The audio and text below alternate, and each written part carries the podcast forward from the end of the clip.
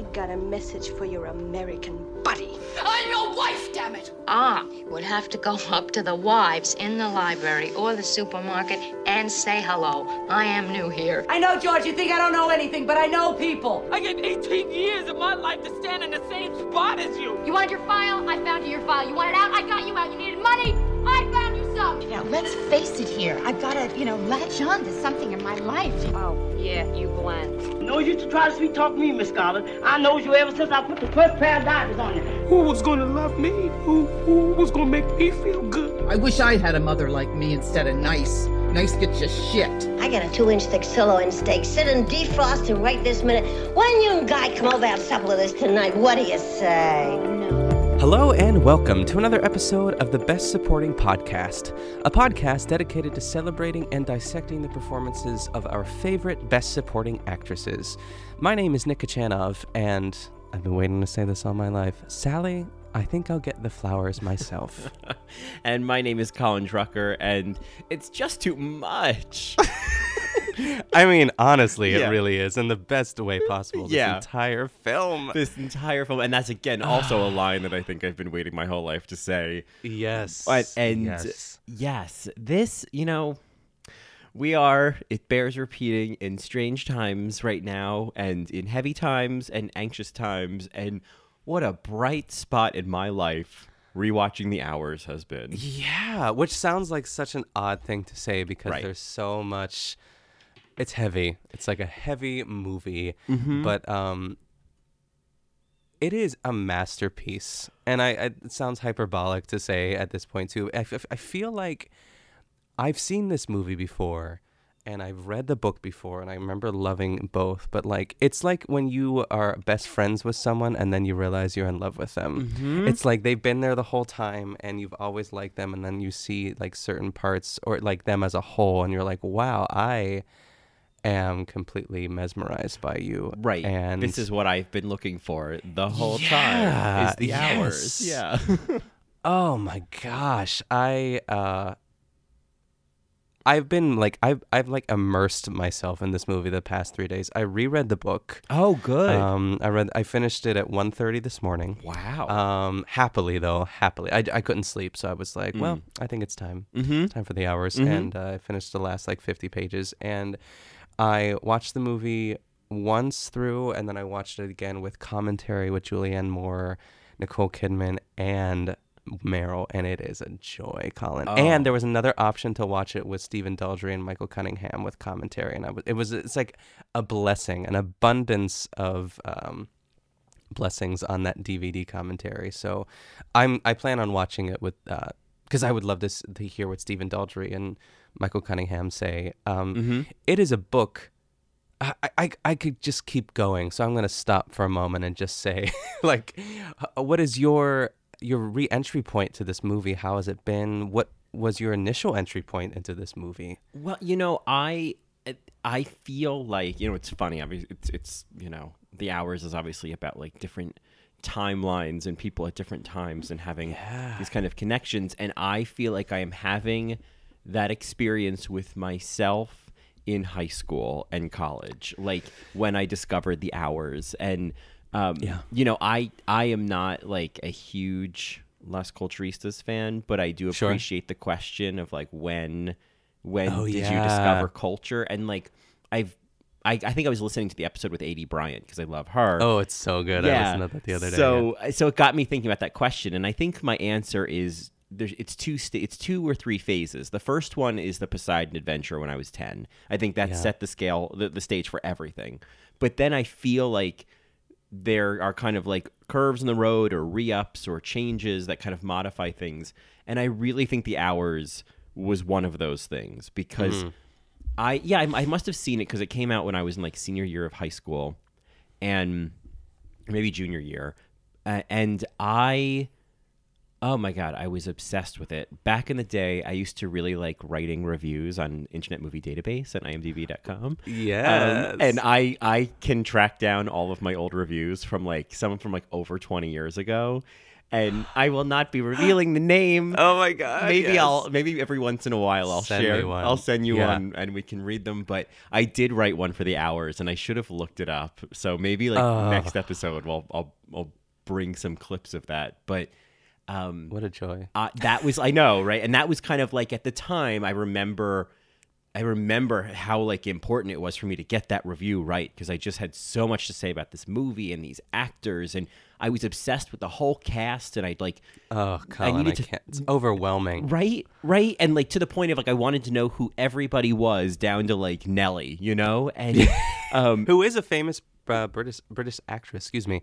Uh, I'm gonna look up her name because Nicole Kidman gushed about her. oh, Linda um, Bassett in the commentary. Yes. Yeah, um, yeah. I uh, I just I even remember in I think I was taking an art class in senior year of high school.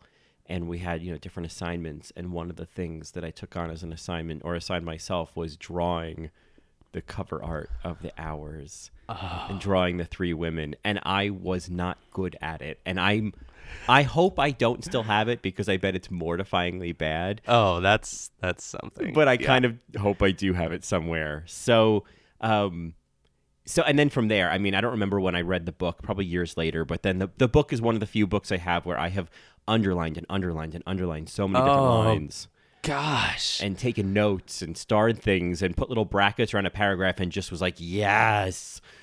So a similar like and I had I had the DVD. I may have listened to some of the commentary years ago, but I haven't listened to it since. Um so yeah, there was a lot of love for the hours and just like lines from this movie that then just were part of my little catalog. Like um yeah. it's just too much is something that I've just I've thought about that line reading for 20 years, you know? Um it's yeah, I I I did not realize until rewatching this how much the hours is in my cultural DNA. I think that's kind of a similar experience. I, I didn't nearly have like an initial experience like that, but I remember. I don't know if I saw it when it came out. I it's like foggy to me, but I remember seeing it. I remember being like really struck by it, and I don't think I. I think I bought the book at like a used bookstore or something, or like a yard sale. Um, I have the book here for reference. It's so beautiful. I love the cover art too. Oh, you have the Um, nice one. I have the movie yeah. tie-in version. Ooh, movie covers, boo. When I worked at Barnes and Noble, I would always judge people who bought the movie, I unless it was like a good movie poster. Which, The Hours is a good movie poster. But I, I have to take a brief tangent here. Colin, have you watched the trailer for this movie? It is bonkers. I haven't seen it in a while. I, I should have watched it, it. seem like it's you know when they take um. Uh, little clips from Mrs. Doubtfire and make it look like a horror movie. Yes, uh-huh. That's exactly what this trailer is, and it's really sad because I honestly don't know how they would make this movie like make a good trailer out of this movie. Mm. Yeah, It's it's a little challenging, so Mhm. I do understand the. Uh, like I said, that's the challenge of doing that, but it's so weird. Uh, you'll have to watch it when we're done recording. Oh yeah, It's- okay. it's, it's strange. Absolutely. Um, but the book itself, I let's just talk about how delicious this book is. Like Michael Cunningham, I think there are like for every reader out there too. It's like every once in a while, if you're lucky, you pick up a book where you just feel like it was written for you and only you, and the things that he can say, and like the, the I mean. Nuance with a capital N, like Yeah. all caps, Yeah. honestly, too. Yeah. Um, there's a quote I want to read here.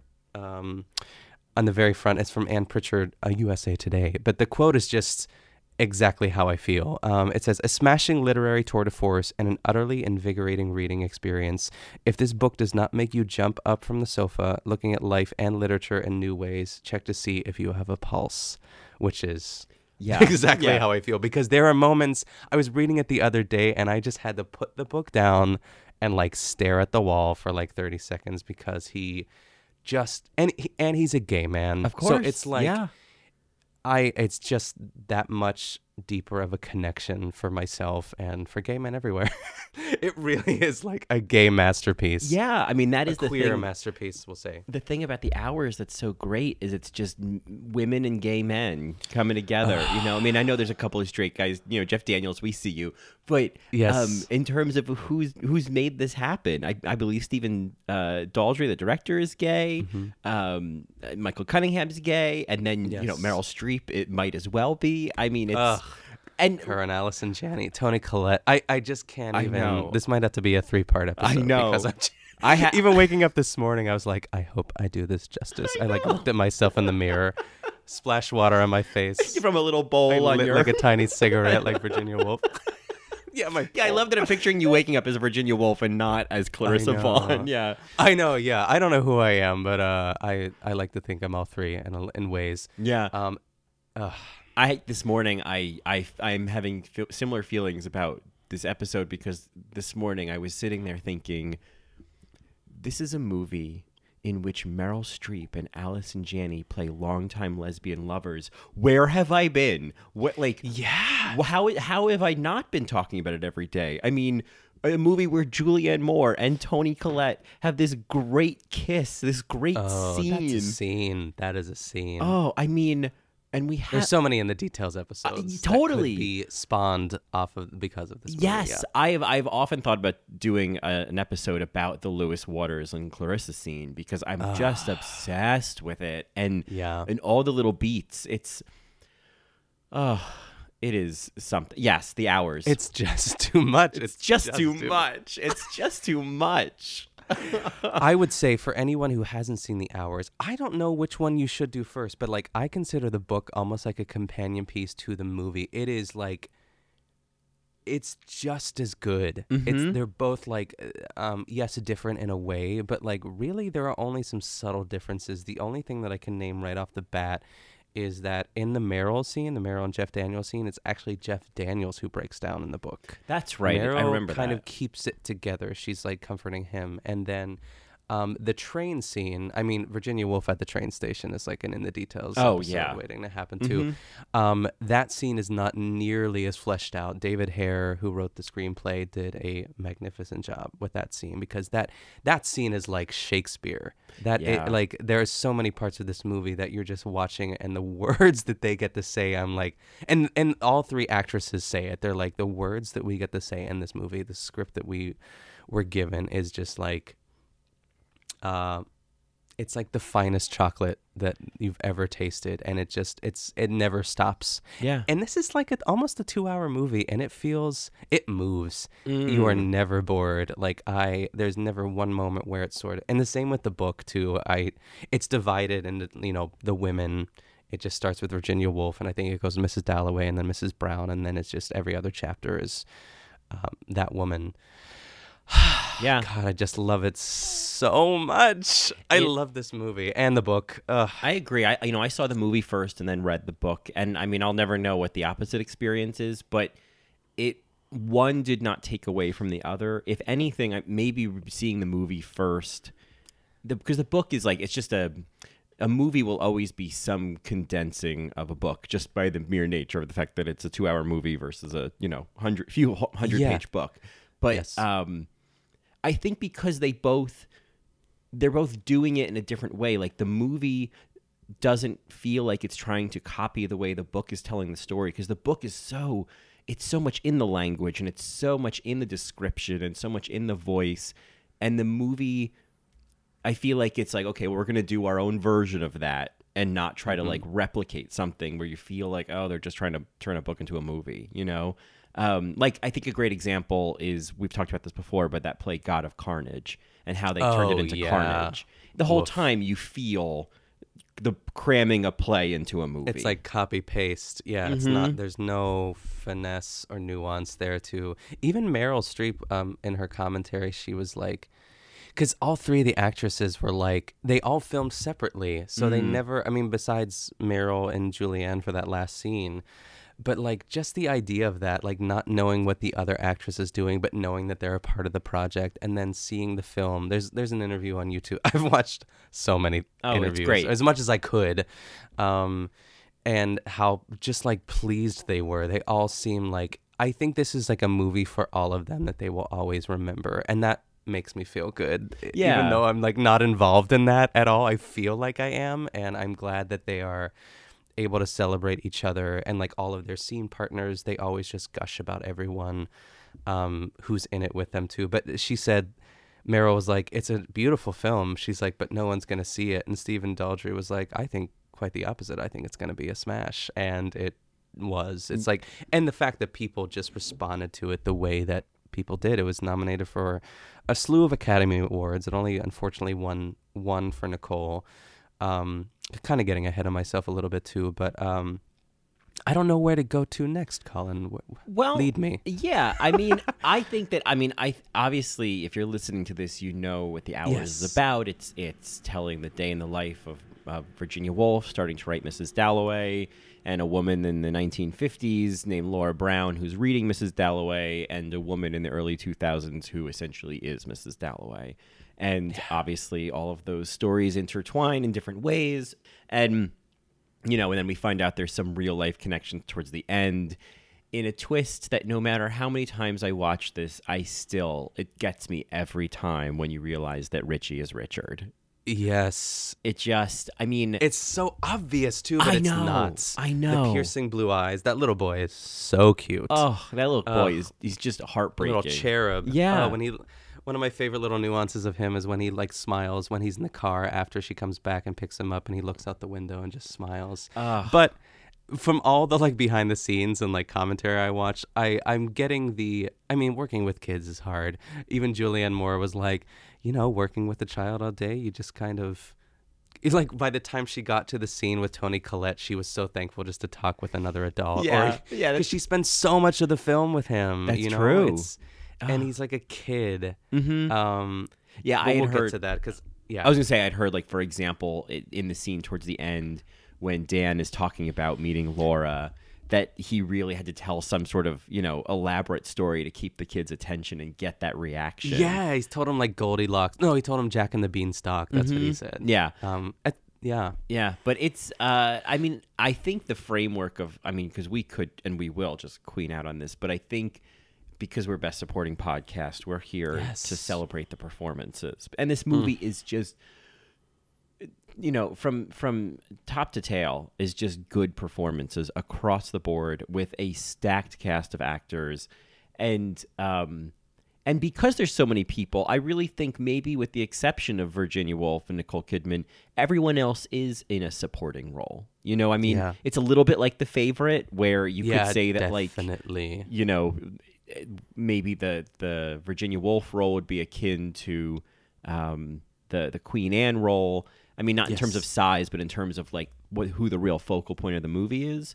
Um, but in some, in, in just as many ways, when you're watching the Laura Brown story or the Clarissa, Clarissa Vaughn story, it fully feels like it's about them too. So, um, I wonder. I mean, I think as you said, Nicole Kidman was the only one who to win for the hours. Julianne Mm-hmm. Moore had been nominated, and we'd actually talked about this in the Chicago episode. It was yeah, it was an interesting year. Yeah, that all of them had been kind of nominated or won for different things. Um, but uh, maybe because Nicole did win, I wonder, unless I'm totally chopping out your favorite performance, if this is really identifying beyond Virginia Woolf the BSAs of the hours. Yeah. Um. What are you asking me a question with? Well, I'm- if that's like if you're sorry. if you're down to kind of look at it that way of like because I Oh, yeah, I kind yeah. like I want to talk about everyone, but I would love at the end of this to be able to land on who is our favorite. Oh yes, I can That's keep kind that of- in mind. yeah. I don't want to answer right now, but No. I think I yeah yes Yes. I love that. Uh, just to Oof. give us a direction of like, okay, but if we had to narrow it down, if this is an award show, if we do get played off at the end of this episode for some reason, then who did we nominate ultimately as the BSA of the hours? Yeah. Okay, I love that. Okay. love that a lot. Yes. Um, and you know, men or women, because there are some very strong men male Oh. performances in this movie. Yes. I mean, uh, this is the year. I mean, uh, just to kind of kick off this award conversation too, the the stats here. So Julianne Moore was nominated for Best Supporting Actress. Nicole was nominated for leading. She won. Meryl Streep famously not nominated for this movie, which is a huge point of contention. At this point, I am angry. Yeah. and oh. I know she was she was nominated for adaptation, so she did get a nomination that year, but and we talked about it all in our Chicago episode too, but I I mean I wonder if she would have won if she was nominated. We- We were saying like they kept her out of oh, that category for this movie because of that, because it is out of all the performances that Meryl has done, although like I sh- I wouldn't say strange because some of them are stronger than others for as far as her Oscar nominations to all like 17 or 18 of them, but Mhm. this was one that should have been nominated and it's it's really strange that it wasn't. Yeah. Um, I mean, and yeah. you know, and some of it could be, you know, because Meryl gets nominated so often, where it's like, well, you know, is it is it up to par? Are we really going to give it- give it to Meryl? Whereas if it was another actor doing this, it would be so obvious of like, oh my god, this is such great work. I mean, you know, we'll get into it, but this. I have so many feelings about Clarissa and about Yeah. Meryl's performance that I don't think I've ever fully appreciated how like nuanced and good this performance is.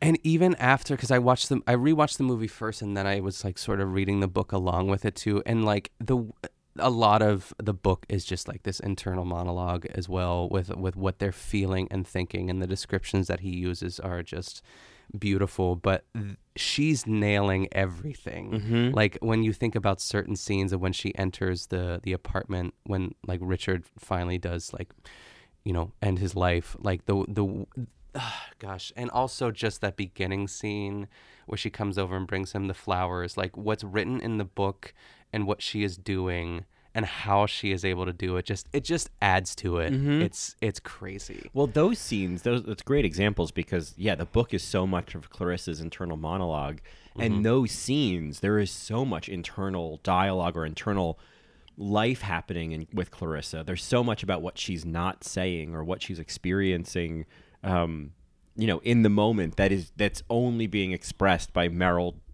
You know, making a small gesture or bulging our eyes a Mm. certain way or saying yes seven different ways and all of them meaning so many different things. hmm Yes, yes. Even in, I mean, this opening sequence is what dreams are made of. Like, I could watch that every morning for the. I love mundane morning shit. I don't know Mhm. what it is, Mhm. but like just the idea of watching people wake up and seeing their routine and and and Meryl, uh, she said she's like I just despise movies where people just get up and they're ready for the day. She's like it was really important for me to kind of be a little wobbly and a little groggy and kind of you know uh, stumbling around the that apartment. Oh, that it's, beautiful. it's, it's like a brownstone. It is my dream. Yeah, I know with that big kitchen with oh, it was. uh, You know, it's crazy was that the party was being thrown there. I thought there was like another venue. I forgot that Mhm. it took place in the apartment. I always It's- thought about it's- that, like sixty people in that apartment. Oh my god! But Yeah, they can accommodate they it though. can. Um, yeah. So uh, as you were saying, there there are nominations across the board for these ladies. Yeah. But indeed, um, let's start with Meryl. Let's talk about the the biggest non-nomination. Yeah. Um, obviously we've I already started, ready. but Clarissa Vaughn. Let I mean. Mm. I'm curious. Just tell me what your your feelings on Clarissa and on Meryl's. You know, uh, continue to tell me your feelings on Meryl's interpretation. I mean, it's just too much. I, there's there's there are Mm-hmm. there are so many things to talk about here. Like I've never.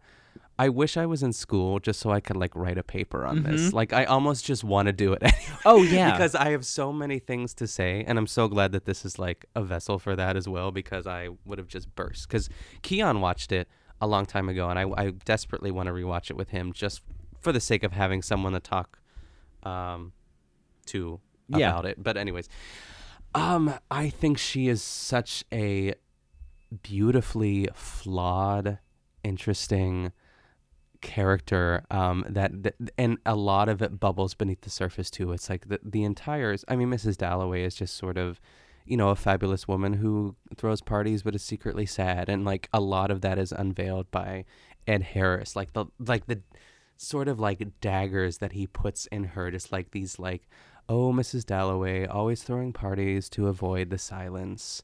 Or mm-hmm. when I die, you're going to have to deal with yourself. Or, or Sally, I think he says too. It's like all things that she knows that are very true. It's like she is a caretaker, but she's also like in love with Richard. And I don't think she ever was not in love with Richard. Or, you know, it's a mm. different kind of love that kind of, because she's been with Sally for 10 10, years. years, I think, yeah. yeah.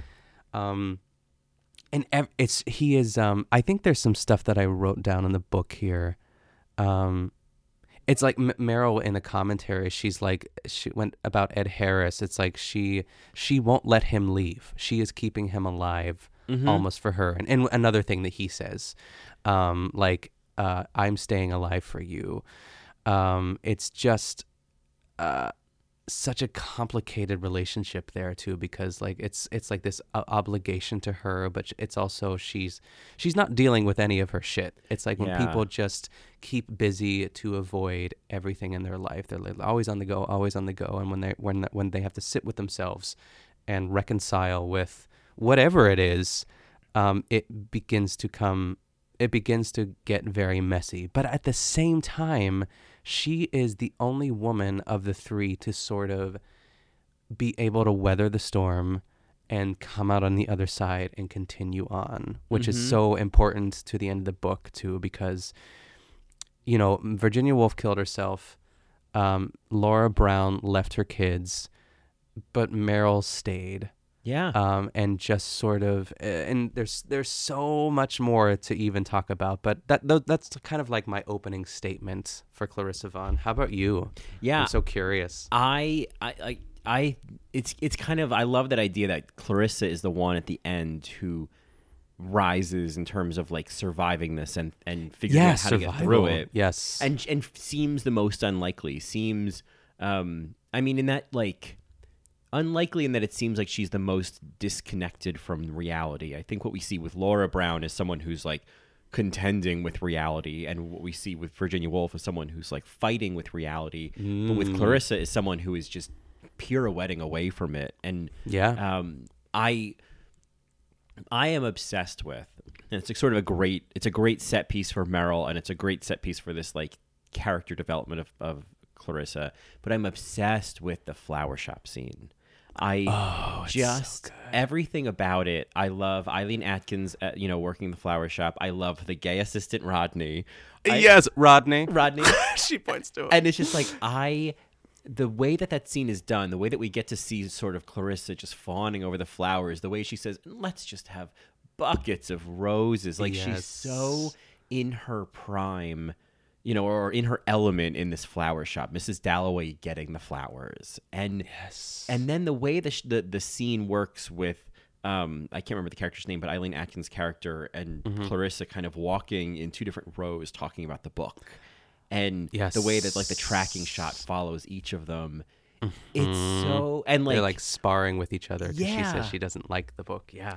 and I love one of my favorite acting choices in this is when um, she says, you know, it took 10 years to write it. Maybe it just takes another 10 years to read it.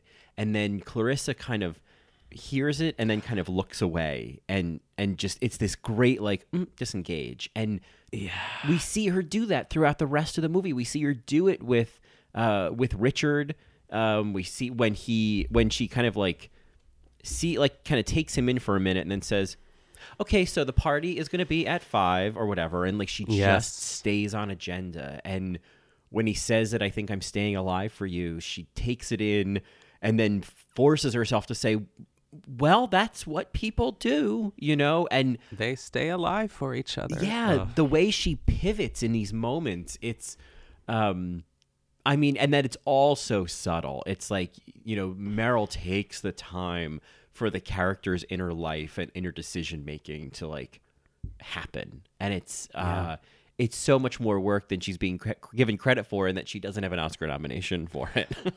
Yeah, it's it's puzzling to me. Even when she walks in that flower shop and just says flowers, Mhm. I, it's just it's like um she is safe. It's like this sanctuary for her. She's like she, just getting there and walking through the world for a moment is just too much. Yeah. Too much. It's and then she gets there and it all just it's like she deflates a little bit but in the best way possible. Mhm. Um also inflates at the same time. Yeah, yeah. It's it's so nice to kind of see Clarissa come to life because throughout you know the rest of it, you know, there's just moments of watching her, not like sort of the life running out of her, but her just kind of like, I I just I love her, her just staring out the window, going like, why is everything wrong? Like just that feeling of like, what's going on here? Like why is everything off off the off the track? And Yeah. how she plays that so subtly is so good. Yeah. There also is um, a brief cameo of Michael Cunningham walking down the street as Meryl Mhm. walks into the flower shop, which I love. I too. always love that. I just I Yeah. I just I love watching Clarissa go about her day and see her gay friend Michael Cunningham and you know Yeah. I love it. Who wrote the book, everyone? for- Yeah. just in case. I didn't mention the author at all. I think when I was talking about the book, maybe. You- I think you- Or, I- uh, yeah. Maybe I did. You I did. can't remember. but I think out of the three of them, I enjoy watching Clarissa the most. Like you said, um, in her morning routine, there's something really magnetic. The way she kind of stares at herself in the mirror for a moment. Mhm. It's the those mirrors are very important. And I, oh gosh, the way that Michael Cunningham and like consequently like David Hare and Stephen Daldry too, the way that this is edited in in the beginning too, and like how like there are moments when Virginia Woolf overlaps with you know Clarissa and then Laura over and then like John C. Reilly. Oh, I think it's um Meryl picks up like a vase, a vase of Mhm. flowers. I'm sure Clarissa says vase Mhm. of flowers, and then John C. Reilly also pick like picks it up, and the next moment there's like a smash cut. It is like. I love that like one, that edit of the flowers. Music, yes. Mhm. I mean, and speaking of music, Oh, how Colin, could I we can't go- believe we've gone this long Ugh. because it is. It's essential. It is crucial to this movie, and it's one of my favorite scores of all time. Same. Oh, Philip Glass, Ugh. I brother of George. Just kidding. sure, Jan. Um, I- like the score is practically the fourth woman in the movie. It's honestly yes. It is Yes. just as Oh, important. that. it uh, oh, and and the score is such a part of it. It's so present. It's not in the background. It is. Uh, it, that just makes me think of like Laila McQueen in season eight of Drag Race. Like I'm not going to be in the background. I'm going to come up front and like Yeah. be seen. And exactly. I'm sorry. I just rewatched that season recently, but I Love it. I am obsessed with this score. I I it's so beautiful. It it's probably yeah, top 3 favorite film Mhm. scores and the way just the way that it exists in this movie and the way that it heightens things. It's it is the definition of gay whistle tones at moments. The way that the Oh, score yes. is elevating a, a lesbian's day in New York, you know, in the early 2000s. It was like, well, this is everything. Yes, and within that are little themes for each woman. Like I was listening to Philip Glass on the commentary talk about it too, and he's it's crazy. I can't imagine writing a movie score at Mm. all. Oh, at all. So it's just like nuts how someone just dreams this up and puts it on paper, and um, because a lot of it is just like that da da da da da da da da da da da da, which it, in on paper is very simple. And I was telling Keon the other, I was I was just talking to him, even though he probably wasn't listening at that point. I was just like, go. I was like, oh, the score, Keon. Where do you see it? And he was like working. He's like on a conference call. And I'm, I'm picturing you away. like Leslie Knope.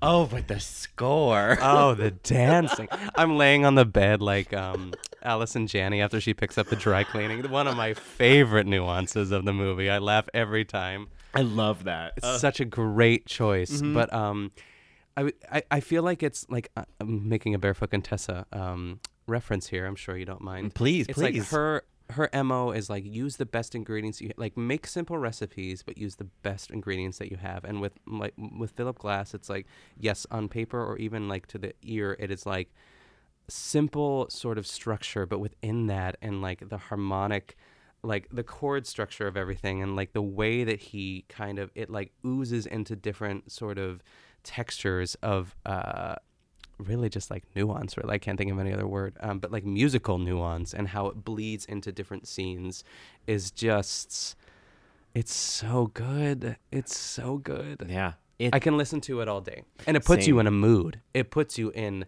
that world immediately.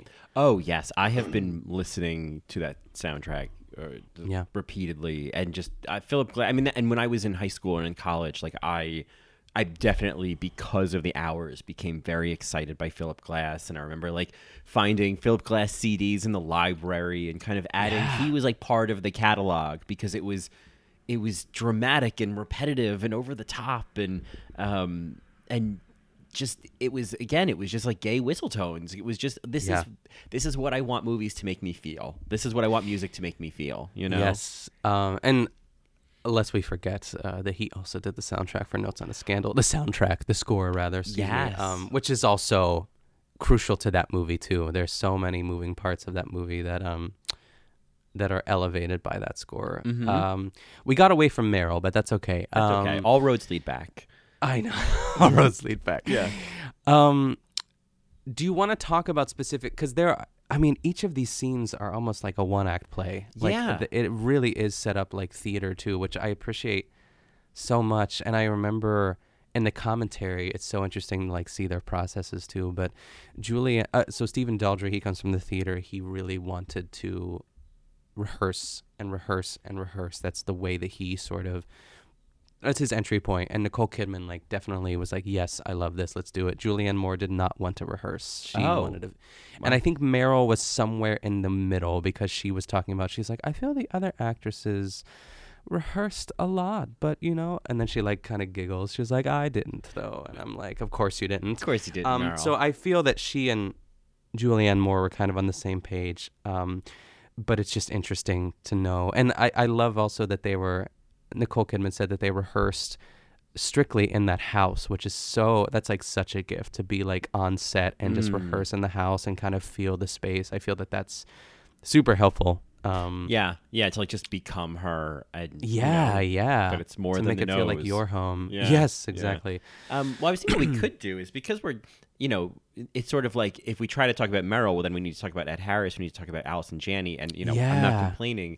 So maybe what we do is we'll talk about Meryl, and that will kind of lead us to talking about the BSAs of the Meryl era, the the Clarissa era of the Yeah. movie, and then we'll kind of move on to Laura and and Virginia, and at Yes. that point, be able to kind of cover everyone. You know, based on each of you're right, these kind of one act plays in each of these scenes.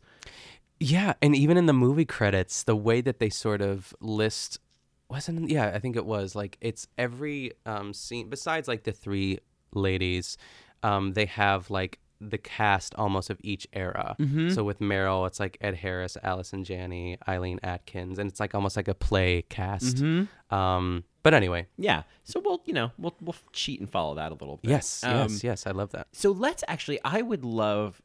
I would love to. It's like who do I talk about first? Ed Harris or Allison. Janney? I know. Let's talk about Allison Janney because what I love about the Clarissa Vaughn segment is it starts with Sally.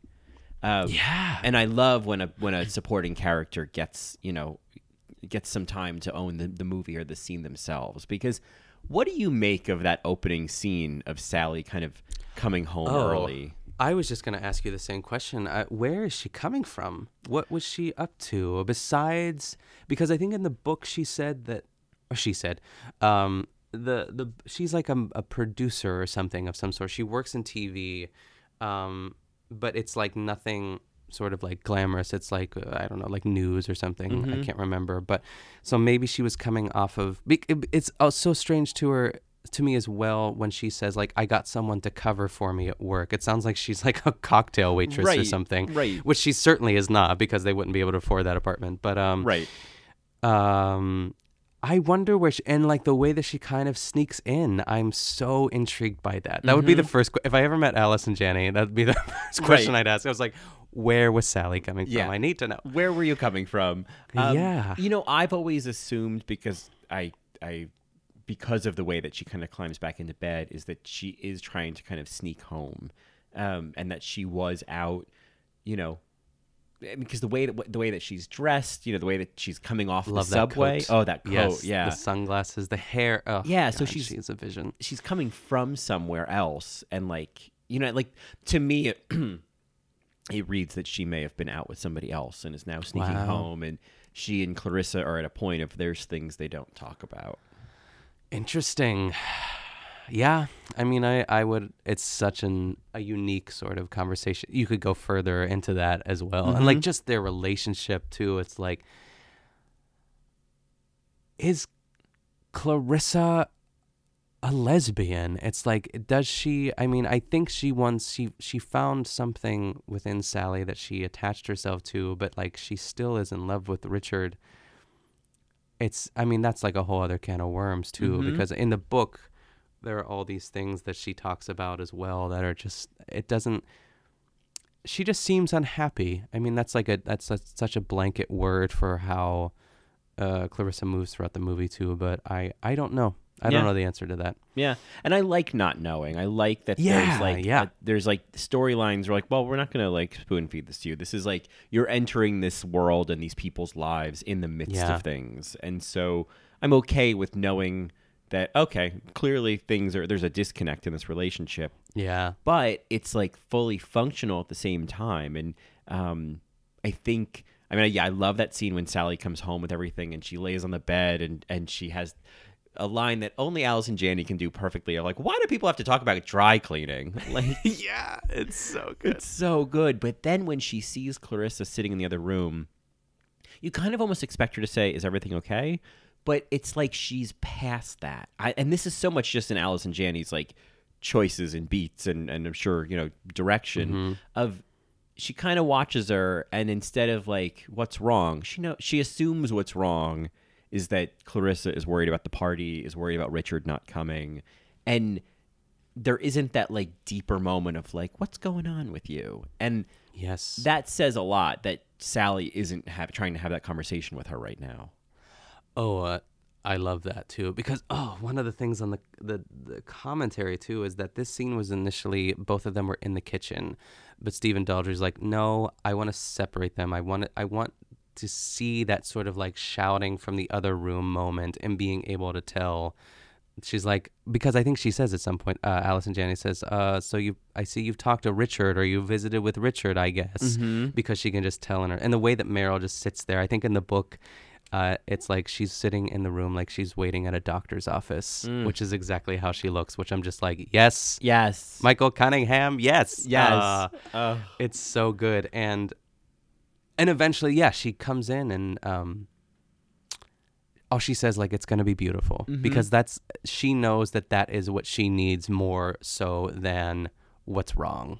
Right right and i and i also like that there's still and it's just you know it when she says all right well i'm off try not to pass Yeah. out with excitement like it's but it's not angry. It's like there's some humor like there's so much especially like in in watching the performance of a couple that has been together for so long and is older and kind of set you know in in their ways to already to a point and then they're not like 20 year olds you know? Um Yeah.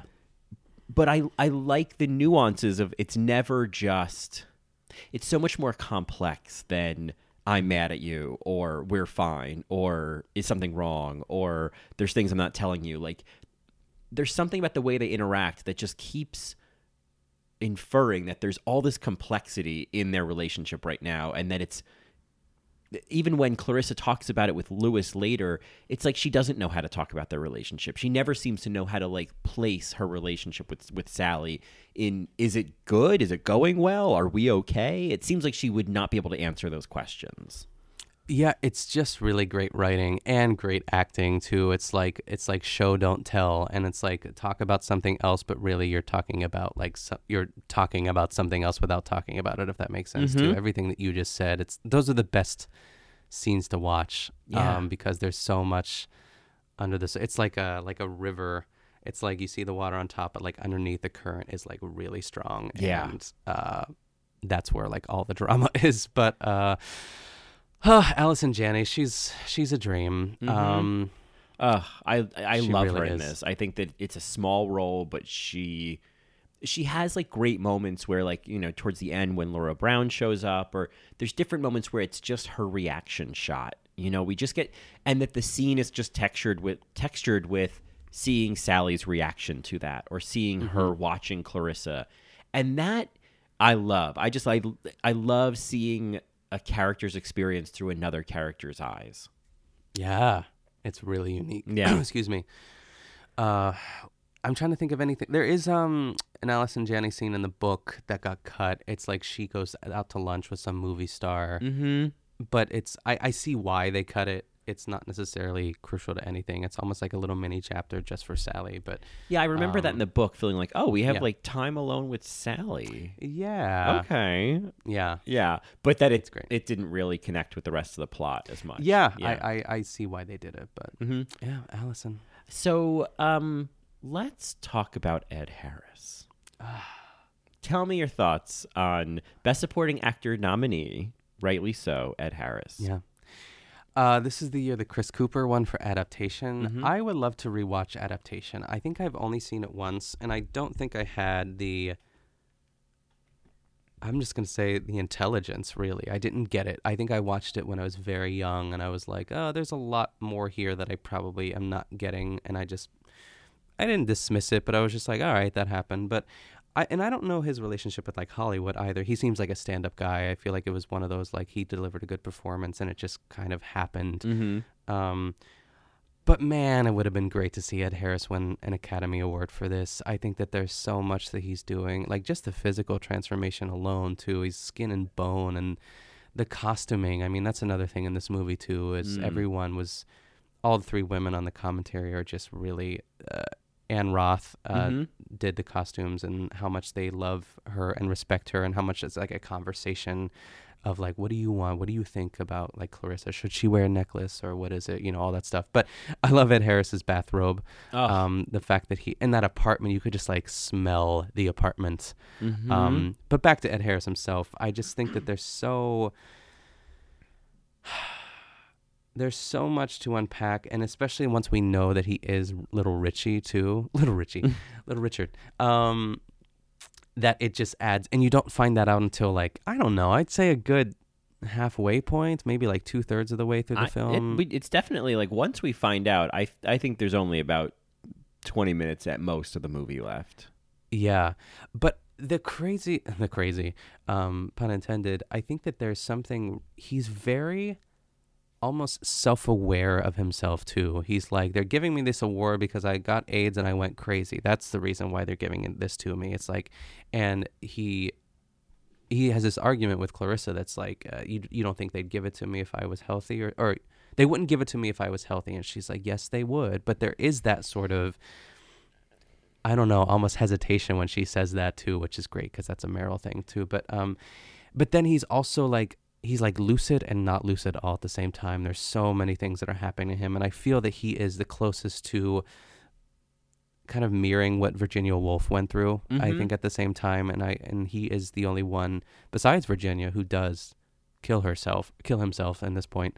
Um, but I think that there's a lot of really great nuance that he has, and like I think that I just love all the scenes with him and Meryl. There's something so familiar between the two of them, and Meryl says something in the commentary. She's like, he has those piercing blue eyes that all you all he has to do is just look at you and you're set. Thank but you. it kind of is, yeah. Yes, it's but I she's hear like, you. I we hear go." that. Yeah, Yeah. Um, the scenes in his apartment, eh, that I mean, there could have been a whole one act play of that, and it would be very hard to watch, and it would be Yeah. very intense. But it's fascinating. I mean, the the the the conversation they have and the way that it moves and the beats that it hits. I mean, it's just these they're fascinating scenes. His apartment is. I had never really appreciated it until watching this time. Like, I really got the details of his apartment and like, I feel like know, where he lives at the time is like, it's it's like the meatpacking district when it was still just meatpacking, and you know, and it wasn't you know where people go to hang out. Um, and see celebrities and be seen and all that. Um, and you know, buy Diane von Furstenberg dresses. But Yeah, yeah. So he's like, like just thinking about here he is in some you know sixth floor, seventh floor, God knows of some old building that uh you know, it's just like the the brick walls and the exposed pipes. Like it's an apartment that now they they put a little shine on and charge you five thousand dollars a month Oh, for. I'm sure. You yes. know? But the the details of just the pill bottles everywhere and the and the dishes everywhere and just the I- it was so perfect. It was such like perfect set dressing and he is it's such a like watching it again even closer and i have the same feeling about uh, jeff daniels but the the performance a straight man playing a gay man you know i Yeah. feel like there could be the argument of oh i'd rather see like a gay actor play this but Yeah. It's so impeccable. Like i know who this guy is. And Yeah. um i think that really stuck out to me. And i think it's because we get those lucid moments of richard when when he says when clarissa says no they're, they're not just giving you this award because you're sick and went crazy.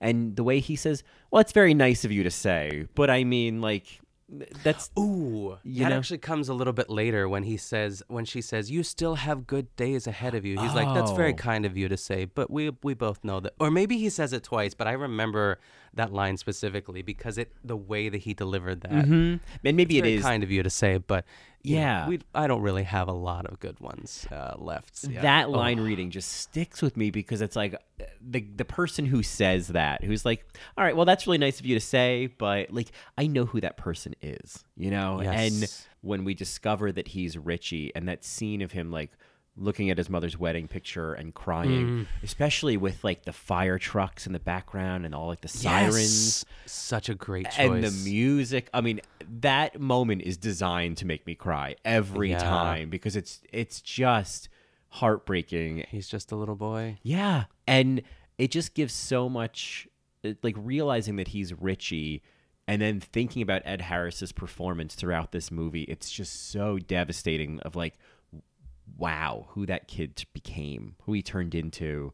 Um it's i mean i i can't speak to whether chris you know i'm sure chris cooper is great in adaptation but this was uh, I would not have been sad to see this win an Oscar. It's just such a quintessential best actor, best supporting actor performance. It is. Oh, it so is. And like I, I, and a lot of times in the book too, it mentions it. it it'll, but like I can imagine who Richard was. Like I know who Richard was when he was younger, when he was Mhm. healthy. He was probably the guy, just like so, um, not pseudo intellectual, but like an actual intellectual that probably drove people crazy. And he was probably very opinionated and like probably very handsome, Mhm. um, and got around and just like was this guy who this artist slash poet um i could picture him i could picture the circles he'd hang out with or the parties he'd go to and how he would drive everyone crazy and clarissa was probably one of the few people that could like i guess see through it or just be around it i guess all Mm. at the same time because no one else is taking care of him except clarissa Yeah, and you know, I it's interesting. I haven't thought about that, but I I wonder what people think of Clarissa. Like, is she like? Is there a way in which people kind of people have drifted away from Richard because they've they're afraid of his condition and he's driven them crazy and all sorts of different things, but. I get the impression people have drifted fl- from Clarissa as well, and that while she throws all these parties, sometimes there's a bit of strong arming to get people to come. Yeah, in a way. And in, in the book, she invites like three people on the street that she kind of meets that are they're like all Richard's exes, and she like invites them anyway because I guess partially she doesn't know what to do, but um. There's the this is like such a small nuance and not even a nuance but like there's at one point Richard um oh actually two things number one Richard goes to the fr- refrigerator and pulls out this like brown sludge of a drink Yes. what is it Same question. I kept thinking, oh it no, so gross and then she like pours it in a cup. I'm like, no, it's something old. Dump it, whatever that is. yeah. It's so Ugh. gross. Yes, that has stuck with me. Yes.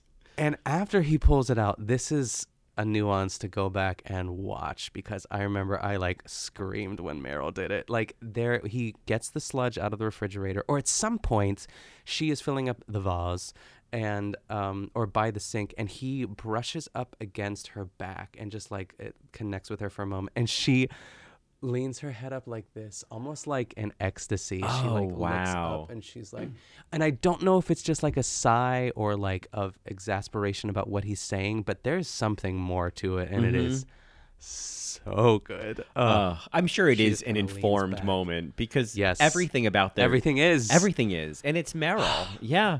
Oh yeah. They. I, I I think there's sort of a, a similar the way she reacts when he kisses her before she leaves, and then she does that Meryl laugh, that kind Yes, of like laugh. honky little laugh that she does, and then she's like, "All right, I'll be back at three thirty or whatever," and the way that it like breaks her, like whatever resentment or upset she had, I mean, so perfectly encapsulated in an incredibly tricky line reading of, "Well, I'm."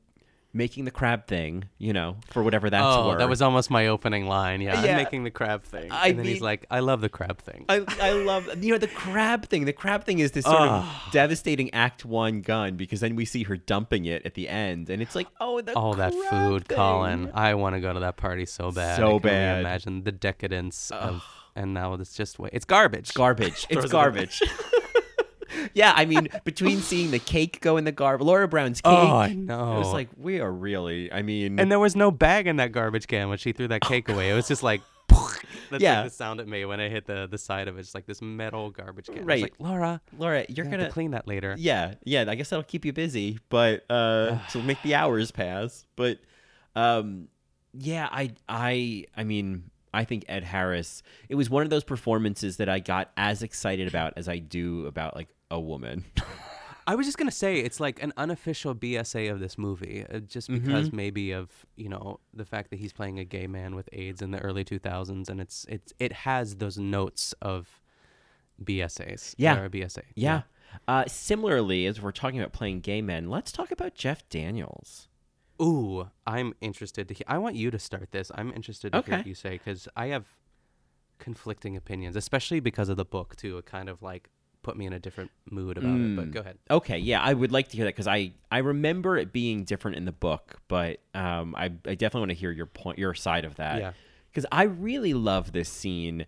I Jeff Daniels again, like watching this, it was like, okay, this is a straight actor playing a gay man, putting on some gay affectations. You know, Yes. it's all there, and it's impeccable in my opinion. It's impeccable. I was like, yeah, this is that's a gay man, and there is something to be said for, um, maybe because we've seen just years of people playing gay characters and making them just fools and making them very one dimensional and making it just about them being gay that like the only option was either to be Agador Spartacus or to just completely strip it out and have it only be in the text. But you know like the the gay characters in the family stone you know it's like oh there's nothing gay about you. Um Nothing gay about it. so I love that Louis is gay and you know it, like I think when he when he first comes in and he does that well hi he does that thing and I was like that's impeccable that's Yeah. great and um I of course love the line when she asks him about San Francisco and he's like uh, well you know it's one of those cities everyone tells you to like because I feel the same way. Such way a great line. It's it's so such a great line. it's so good and um i i just i love this scene obviously it has that meryl breakdown that Yeah. i'm just obsessed with but what the scene is like the more i've watched it the it, the notes that they they play or the beats that they play it's it'd be very easy for this scene to not work you know because Meryl has that moment where where he talks about going back to Wellfleet and she's like, you know, we have to accept that like we have lost that. And I remember the first time watching that it was like that was kind of a melodramatic line reading. But then it's realizing that it's Louis seeing Clarissa kind of going off the edge here. And it was like, oh no, Yes. she's being melodramatic right now. And Yeah.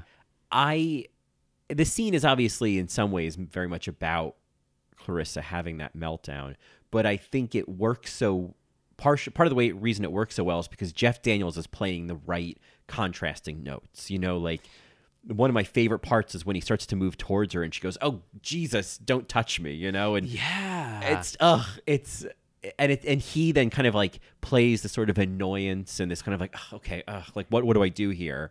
Um, it just I I just love this scene and um, I love I love what he's doing. I just I I love what he's doing. Um, so yeah, overall I I'm obsessed. Um, but and it's one of those great like one scene like Toni Collette in the Mrs. Oh, Brown segment. can't wait to get to Yeah, it's just Toni. like one great complex scene that hits a thousand notes. Yes, yes, yes.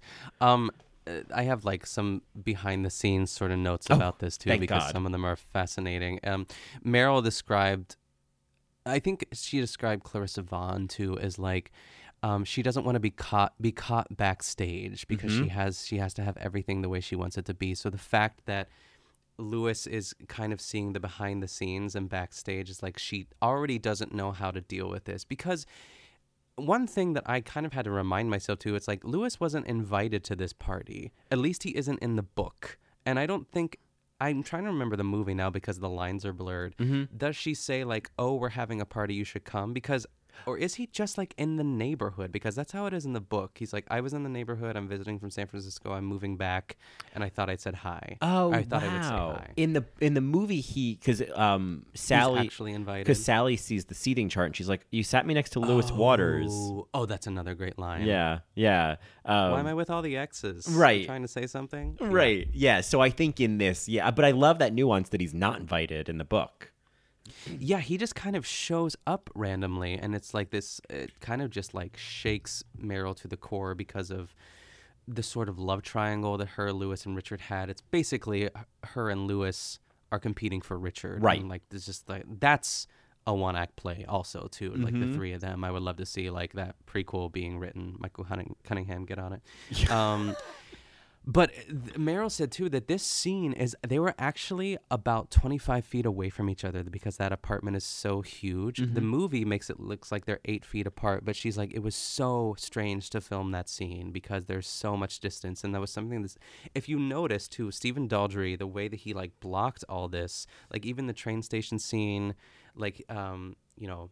Leonard doesn't come all the way up to her. There's a lot of distance. Mhm. I think specifically with like Virginia Woolf, mostly probably with Clarissa though, um, the distance is so important, and like a lot of the times the actor Meryl said like that Jeff Daniels would want to come in and like you know he felt the need to do it, but he kept him back there like against the wall too, and then eventually he does come up. But um, Well, I mean, in this era of the coronavirus, this is just responsible social distancing. it's so true. Yeah. Yes, exactly. Uh, Meryl said this thing in the commentary. She's like, "When you cry for nine hours straight, your your face sort of rearranges itself into this cubist portrait. That's why I look like hamburger for most of the movie." That's what she said. hamburger. Hamburger. It's so good. uh, because I know what that looks like uh, when you're when you feel like your face looks like a hamburger. Yeah. it's so fun One eye is lower than the other. yes, it's true. Um, and I also think that um, I love the use of the cracking of the eggs in Mhm. this scene. Um, it adds to the drama, and it's also seen in like the earlier Virginia Woolf scenes with the cook, Mhm. with Nellie, and how like frustrated she is, and like the other cook is cracking eggs. I just I really like that. Um, when she turns on the sink, that was unplanned. Really? But she reacts yes, which I love Oh, because that's amazing. Stephen. Daldry was like, we we hadn't planned on her. I think they had turned maybe turning on the sink, but they didn't ex- expect it to explode because that is such a catalyst for a lot of what happens. She's like, and but they were like, and Meryl was a pro and reacted perfectly to it, so they decided to keep it in, and I that was just. I know Uh, it's too much. It's just too much. Like I love that because it is a catalyst. It is like the final straw Yes. that br- like snaps her.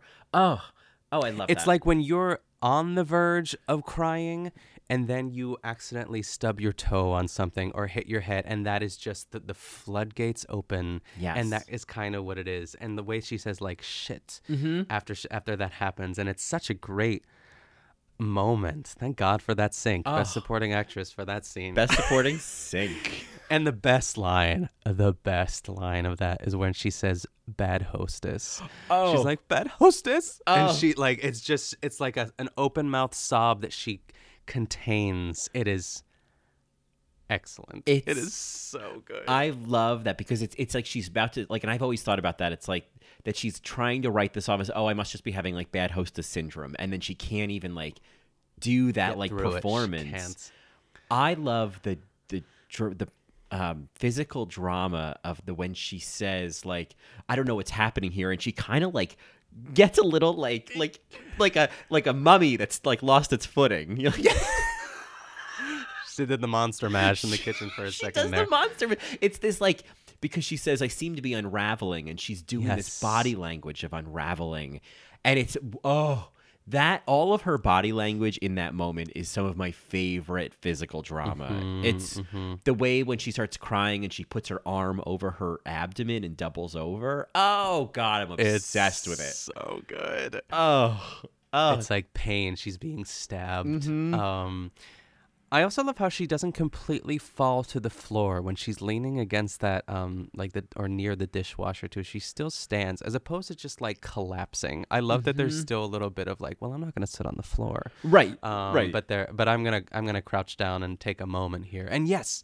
back to Jeff Daniels. Um, I forgot about Jeff that he even exists. Yeah. Um, there, I think mainly my complaint with him is that he just is too. Um, he just seems so pompous and like not warm and but at the same time like the annoyance didn't I didn't like the annoyance but I understand why it's there when she's breaking down and he doesn't quite know what to do but offers help.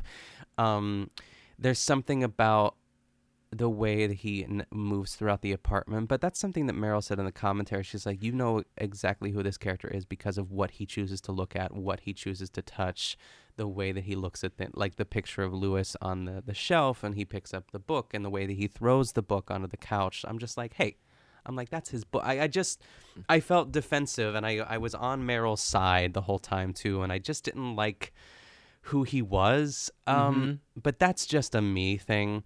Um, but within that, I think everything that Jeff Daniels is doing, like you said, is pitch perfect. And then I think I liked him more in the book. Like there's something like when he first enters, they hug and he he writes that he he he wells up, he tears up a little bit because it's been so long. He's a little bit more sensitive in Mhm. the book.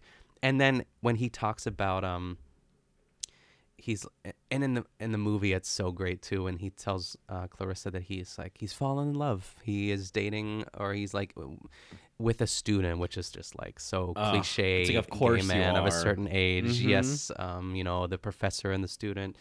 Um but that that's his breakdown in the book is like he talks about the student and like we're in love and Meryl asks him a couple more questions and then he just like breaks down. He's like we're not in love. He's like we're just together and he's going to forget about me. He already has like a couple other boyfriends or something. Mm. but he does kind of pack that into once like that one like you don't believe him when he says that we're in love not for a second Right, and right, and it's almost like he doesn't even believe himself. And, Yes, and he's yes. said this before, and Clarissa's heard about this before. You know, in different Oh, iterations. says. Yeah, Uh, Oh. you know, I hear you. I and I I I think we're not supposed to like Louis. You know, like I think he is.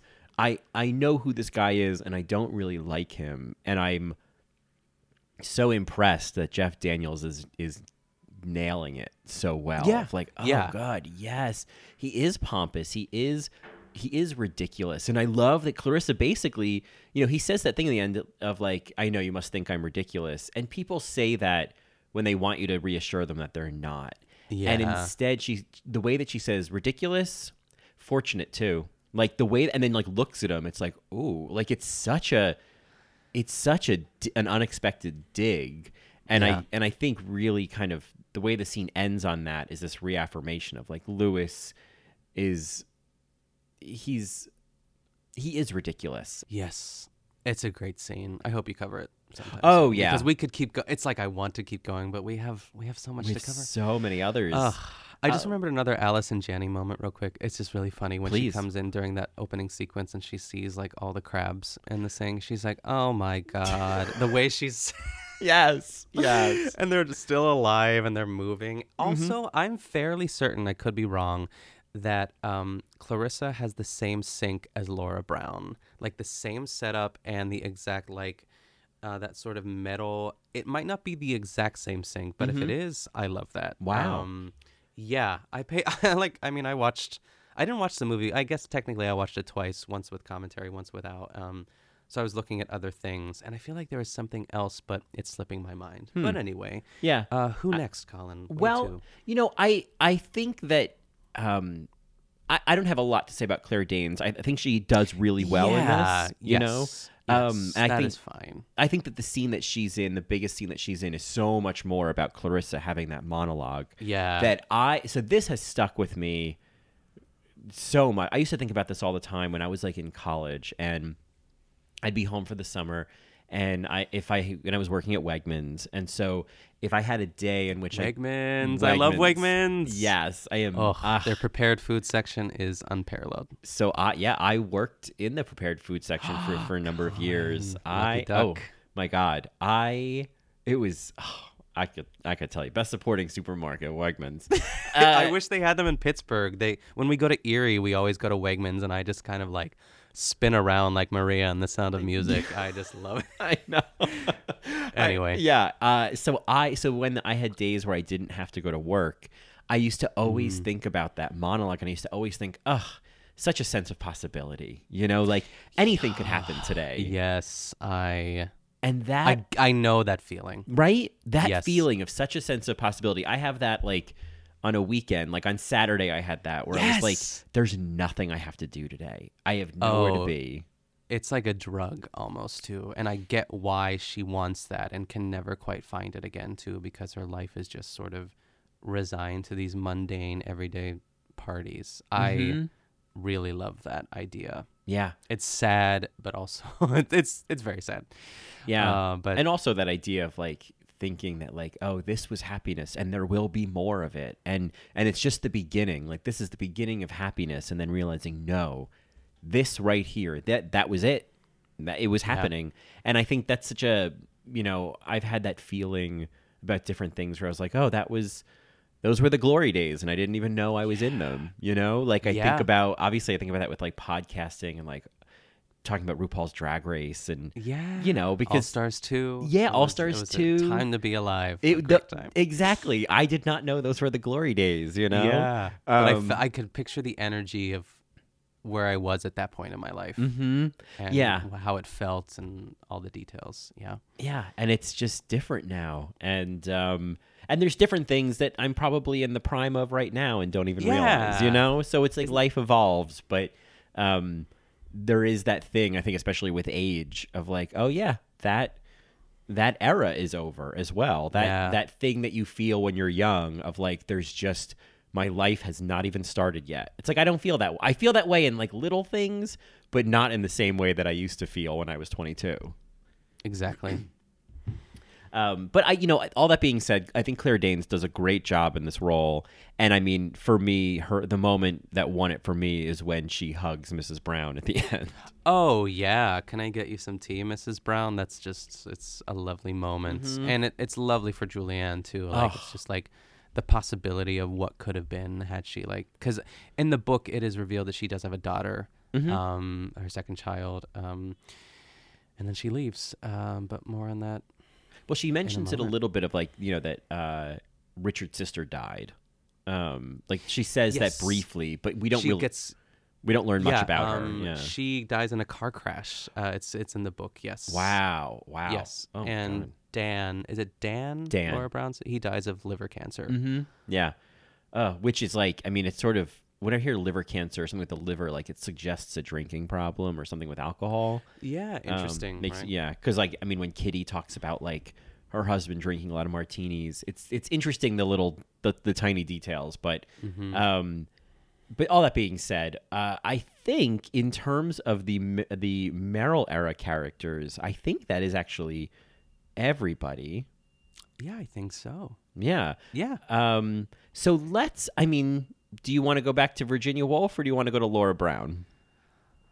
Ooh, man. I think I'd like to end with Virginia. Yeah, yeah I, I, if that's okay. No, that seems okay. that seems but fair. Laura has a lot. Laura has a lot. I think Laura Brown. I think that um Julianne Moore has one of the most difficult roles in this movie because there's so much it's like how do you portray depression without speech, without a lot of dialogue, because that was one of the things that she said in the commentary. She's like, I don't really have a lot to say. Mm-hmm. There's so much of what she has to do, like lying in a bed or looking at her son or steering wheel or steering wheel acting. You know, stealing. Uh, it's it's it's um, it's a difficult job, and I feel like it's hard because I feel like sometimes she might get lost in the shuffle of the three of these women.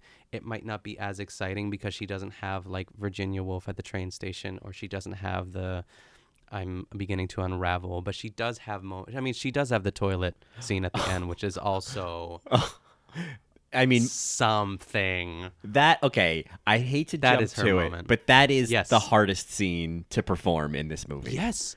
Do you want to know something else, Colin? Mm-hmm. Oh, I love this behind the scenes shit. Okay, so they they filmed that a couple times, and she said it was super hard because she had to cry, and John Reilly's and John C. Reilly's in the other room, blah blah blah. But I'd say a good amount of time later, they decided that they didn't like how they shot it, and they would rather shoot it like in close up rather than um, like in the wide or whatever. So they had to refilm it. She had just finished filming Far From Heaven, and they called her back to do it. And John C. Reilly was not in the scene with her, so she had to do that all by herself, like with no scene. I'm sure they had someone read for John C. Reilly, but it was just her in the bathroom, and that's the version that they kept. Isn't that amazing? Wow. I mean, it's I know it makes it. Yeah, it makes the impact Ugh. of that even more. Yeah. uh, I mean, it, it's so very like Elaine Stritch singing "Ladies Who Lunch" the next morning. yeah, exactly. yeah. She Um, nailed it. I there is so many great acting moments in this movie, but I really think to let's talk about Laura Brown, let's talk about Julianne Moore. I you know, when the movie started, I was like uh, my my biggest takeaway was like, "Oh my god, I feel like I'm rediscovering this Meryl performance." I don't think I ever really appreciated how like great this like performance is. But then every time it would go to Laura Brown, I was like, "Okay, and there's Julianne Moore and she's like the more I watched it, the more I, no pun intended, Julianne, the more I watched it, the more I was Ah. like, oh yeah, I'll be here all night. Um, because I'm on quarantine. But um it's it's so good. And it's so I mean, it's like there is these shots where you're just like looking at this woman who is so lost and who is Yeah. so like tentative and so like haunted and she doesn't have much dialogue to express it and it's such a um there's so much gravity to this performance it's i think that julianne moore is doing some of the heaviest lifting in this movie Yeah, and maybe that's what I was trying to say too. It's like I don't think she has the hardest job, but it it is the most challenging to pull off and pull it off well. Um, there's something so simple about her at the same time too, like that she's not smart or that she's just kind of downplaying. I love the idea between all three of them really, uh, the idea of performing in public.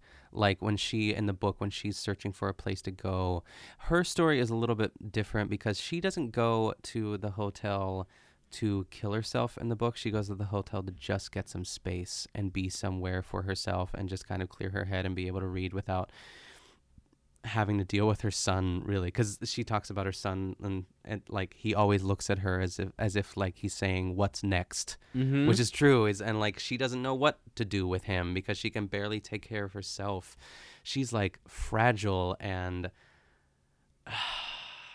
equally as flawed but it's like you almost if you don't know that you kind of just want to shake her and be like Mhm. wake up but like that's that's the idea and i think this is also probably the most important role to like sort of read all the more reason to read the book and to really see what's happening underneath the surface because it adds to that once i went back and watched it after reading the majority of her bits in the book it all just elevated it she's Mhm. incredible Yeah. she's so good Yeah, it's I I feel like um you know the the the way that she talks to Richie like the like them kind of making the cake together and like her like you know with them sifting the flour and him saying like mom it's not that hard. She's like no I, I know I know. Like I love that Laura Brown isn't good at making a cake that she's not able to she's struggling to create this life for Dan that she feels she owes him because Yeah. you know she just wants to make him happy. And um and that she's not good at it and that she's not confident at it. And I think it would be too much for Laura Brown to kind of show us that like for for her to perform like if we were to see more examples of her being bad at being a housewife it would feel too heavy-handed. I like that the way that it's portrayed is with julianne moore just being very sort of tentative about things or being in some ways much like clarissa of like not wanting you to see behind the scenes of like no i know. Oh i know how to do that. I know. And like Oh, yeah. not being very convincing about it you know like she I what I like about her, this whole thing of not wanting people to see behind the scenes is that Laura Brown is we are seeing her on a day where where the curtain is just like ready to fall. You know? Yeah. Um, I have a couple bits from the book because I just think these are important and they're also just beautifully written. It's like, I, I can't remember what part of this, but I think it's right when she leaves her bedroom at the very beginning and she doesn't want to go out into the, the world. She just wants to stay in bed and it's her husband's birthday and she's like arguing with herself. It's like, I should go. It's my husband's birthday. I should be making him breakfast. But she's pregnant, so she gets like a, a get out of jail free card, so to speak. But uh, in the book, it says she is stuck in a dreamlike feeling, standing at the top of the stairs. We love standing at the top of the Oh, stairs. yeah. Um, she is again possessed by a dreamlike feeling as if she is standing in the wings, about to go on stage for a play that she has not adequately rehearsed. I love that. Ugh. I love that I, a Um, gay man so clearly wrote that Oh, I know. I yes. And then she uh, just like little bits here. She's like she is uh, again alone with the child. She can't always remember how a mother would act. I love that. Mm. And then when she when Dan is like talking or something like that, she says, "Why does his voice remind her sometimes of a potato being grated?" I love that That's because great. John C. Reilly is a kind of a dopey potatoy guy. You know what I Mhm. mean? It's it's so perfect. Um, Yeah, he I is love a lot of that. Uh, I love that. I, I, yes, I feel like if I went back and I looked at my movie tie-in copy of The Hours, all of those lines are underlined easily. Oh, it yeah. is. A lot of the Laura Brown stuff is some of the best stuff. I mean, Mhm. but with that being saying, the whole book is incredible. Uh, yeah, and then there's the rest of it. Yeah, Yeah, uh, it's it's Uh, it's beautiful. Now, I, you know, uh, Julianne Moore, she has two great crying scenes. And, you know, there's the Mhm. scene where she drops off Richie and then she turns and walks away. And we get that classic Julianne Moore crying mouth, you know, Yes, that I love, it's- that little yes, bow it tie. Yeah. Um, eh, but eh, truly, I mean, and we'll talk about the Toni Collette scene in a minute, but uh, the crying on the toilet scene in the bathroom, I think it's like my two favorite parts are when she says, I'm terrified, and there's just like the tear. And then it's like towards the end, it's like it doesn't seem like she's gonna be able to pull it together. Like when when she's I think she manages to say like yeah, I was I was gonna go see her or something like that. Uh, But she said, "I was going to. I was Mhm. going to stop by." Oh, but it's her so trying to stop herself from crying so she can say that, and it goes That's on. hard. Oh. That is hard to do. Oh my god! And it's so. I mean, to me, it, it's yeah, it's the moment. It is. Uh, it's the moment to be in this movie. There's, there's one other I will say that I for, I didn't mention with Clarissa is that when Richard goes out the window, the way that she screams Oh. just goes right through me. Ugh. Yeah. Ugh.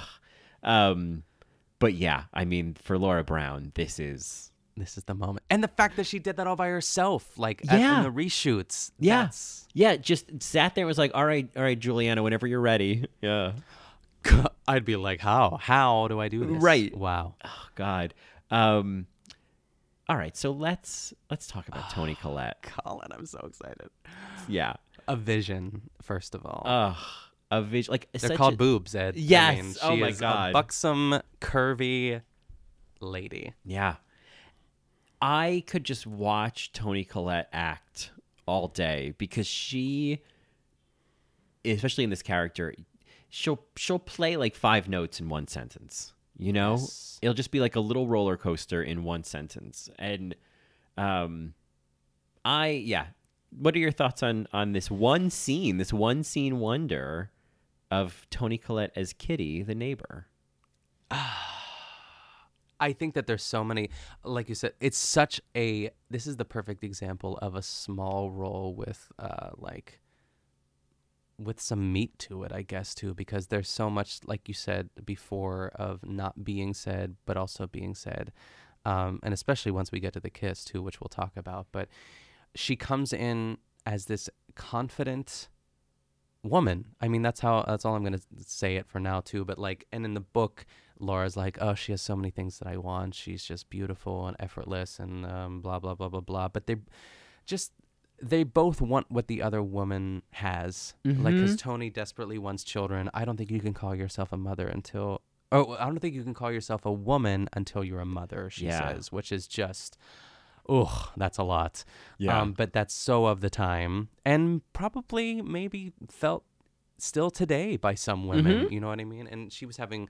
Where I'm jumping ahead, but um, I just think that there's like she kind of comes off as sort of uh, off-putting at first because she sort of pokes fun at Laura's cake, and I'm like, hey, she tried. You know what I mean? I right. like all this in defense of Laura, Mhm. Laura Brown. Um, she's like, oh, I bet you didn't even grease the pan. Like it's uh, it's condescending and a little bit. I don't love that, but then it soon turns into this whole, you know, she has to go to the hospital get to get this growth looked at. But uh, just going back to Toni Collette too, there's there's a lot, especially once.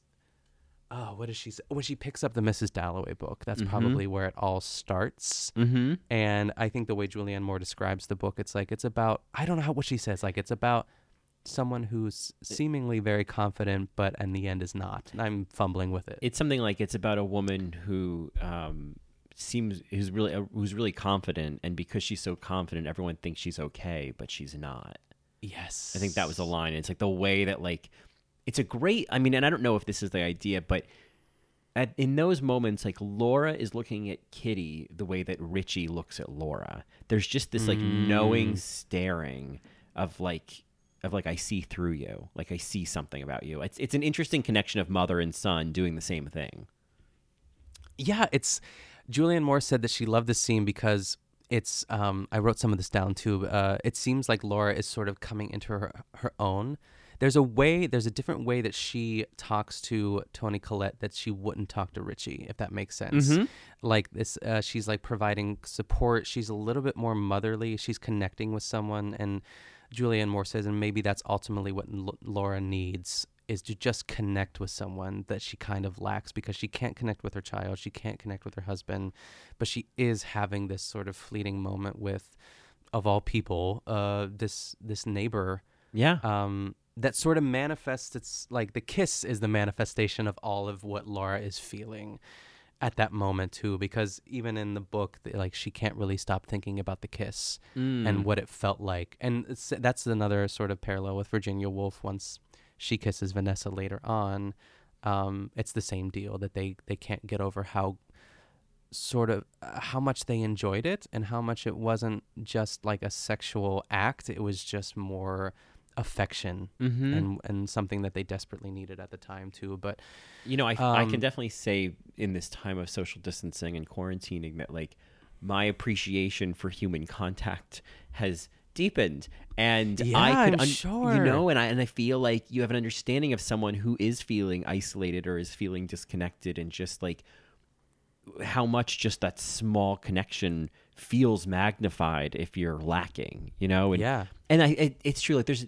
watching the scene again, this kiss, it's not sexual. It's, but it's definitely two women who are finding emotional support with each other that they know they can't have with their husbands because she knows, like Kitty knows her husband isn't good with this stuff. And, um, there just is a natural disconnect happen that's happened between Dan and Laura. So here are two women who are hearing each other and connecting and caring for each other, and this kiss is just like a, it, yeah, it's like I just I need to be connected to someone, and that's a, an intimate way to connect with someone. Yeah, um, I love the line, and it's not in the book, which I kind of love, is when um, it's a different version of the line. Um, when I think Ray is the name of Mhm. Toni Collette's husband, she's like, "Does does Ray have a birthday?" It's like the fact that she asked that. It's so. Mm-hmm. It's like she's a child. You know what I mean? And Yeah. Toni Collette just sort of laughs, and she's like, "Oh." Oh. And Julianne's like, "Of course he has a birthday." What am I saying? She does that great like half reaction of like, ugh, like like it, it it's like as soon as she said it. Yeah, I'm, like, oh, "Why- it's I'm so such a dope. You know, like she does that well. Julianne Yeah. Moore does that well. But in the book, it's just the line is just uh, when's Ray's birthday. But I love that they tweaked that. That was Mhm. such a interesting sort of line that always sticks with me. I don't know why. Yeah. Um, it almost feels like it's like the sink with Meryl. Like it was like Julianne Moore saying the wrong line and then going, oh, sorry, I don't mean that. But then they just like kept it. That's what it feels like. maybe, yeah. You know? Ooh, I would love if that was like a flub and they just kept it. Yeah. But because it works. It, it says so much about Laura being like, like, yeah, being foggy and, and not being really totally grounded, like not even realizing it's a dumb question, not and not being good at socializing either. You know? Yeah.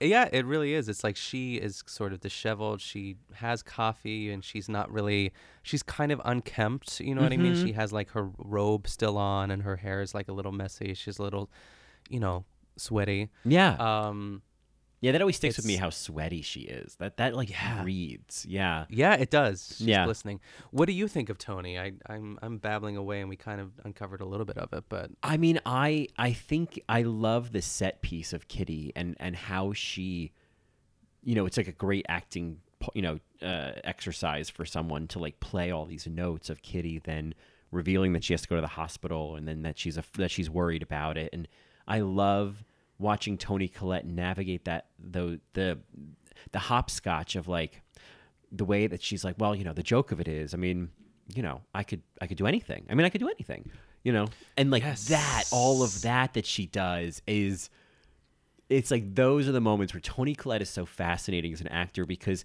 she in those like changes of beats, like she makes it's very obvious the changes in the beats that she's hitting, you know, and it's very mm-hmm. it it's a little less subtle than the way that Julianne Moore works or even Meryl Streep, who isn't terribly subtle all the time, works. Toni Collette's change like acting choices are a little bit bold. Like they're bolder or they're they're more noticeable, but I love acting choices. I love obviously Toni Collette in Hereditary. It's just acting. And so I really enjoy from just that point of view of watching an actor work and like the work of acting and like the art of acting. Toni Collette's very fascinating to watch because you can you can see the choices but it doesn't undermine the performance. Does that make sense? Like yes, it's not like I'm just watching an actor, you know, hit beats. Um yeah. so I just I find I I really enjoy her in this, and I because she gets to do like all those little things, like even after the kiss, and Laura being like, "Are you okay with that?" and she's like, "Okay with what?" But then when Laura offers to drive her, she's like, "No, I I think I'd feel more comfortable driving myself." And then there's just this new beat that she's hitting of like, "No, keep your distance." I ugh, Yeah. I, I Saying it without saying it. Yes. Yeah. I, I really just um she's just a pleasure to watch work. And, and she was great in the scene. Yeah, it's like watching like Michelangelo and Da Vinci just like paint something together, even though they would never do that, but they're both. It's just like watching these actresses who are at like the top of their game with great material, and they're all together in one movie. It's Yeah. just Uh, yeah. wonderful. What a gift. I mean, you know, not only is this a movie where Meryl Streep and Allison Janney are playing longtime lesbian lovers, but Julianne Moore and Toni Collette have a scene together. Yes. I mean, like, it's just all of it's it's like, ugh, what a gift. Um, it is. Man, if Celia Weston was playing Oh, uh, God. Mrs. Latch, I don't I know. know. what I would do with myself. I know, poor Margot. Poor Margot Martindale. She Yeah. doesn't have much to do. She's kind of just like this hefty, brawny woman who Mhm. just like is there. She's fine. She's Um, fine. I've I- got cookies. I always remember that. I've got one. cookies, cigarette. Yeah, that's Yeah. me. I, I would play her. yeah, not for nothing, but that line reading of "I've got cookies," a cigarette on the porch. Yes, That's- yes, with the apron on. Yeah, yeah, it's a great role. Um, it's worth mentioning uh, John C. Reilly. I think he's perfect as Dan. Oh, Yes. I think that he's one of those actors too. Like if you think of like he's like stepbrothers to this, you know what I Mhm, mean? I mean equally like I just love someone who can do both. It's like sort of like a Robin Williams. Uh, at times, Jim Carrey, like just c- people that are known mainly for comedic stuff, are because I think he was actually filming. The reason why he couldn't come back for that last scene is because he was filming Gangs of New York. It's just crazy his resume. It's so um, diverse. Yeah. And I, I love him a lot. He's so of this time. Oh well. yes, yeah. I feel like we talked about this in the Chicago episode because obviously he was in Chicago as well, and like Yeah, he was just it was here. it was this era of just like oh, John C. Reilly is just in everything. He's just the supporting actor in everything. Yeah. Yeah, uh, I loved him in this. I thought he was great. I think the way that he kind of almost tauntingly says "Come to bed, Laura Brown," like it's so. Oh my He's god, playing the part. He's playing the part, playing the part of the grand dame. Yeah. she was haughty. What's the other word? I used to have it written on my phone. I wonder if I could still find it. Um, this, of course, is Tammy Brown talking about Michelle Visage, right? Oh, my yes, in All Stars One. Um, and about the line of makeup down her neck. Oh, I have it right here. Michelle was being really haughty and playing the part of the Grand Dame. It was nasty. It was trite, actually. I can't believe you just pulled that up. I know. I have it on my phone just for a rainy day such as today. Wow. Who wow. would have thought I would needed that for our hours that, episode? That was great. Yeah, that was um, Tammy Brown as Laura Brown.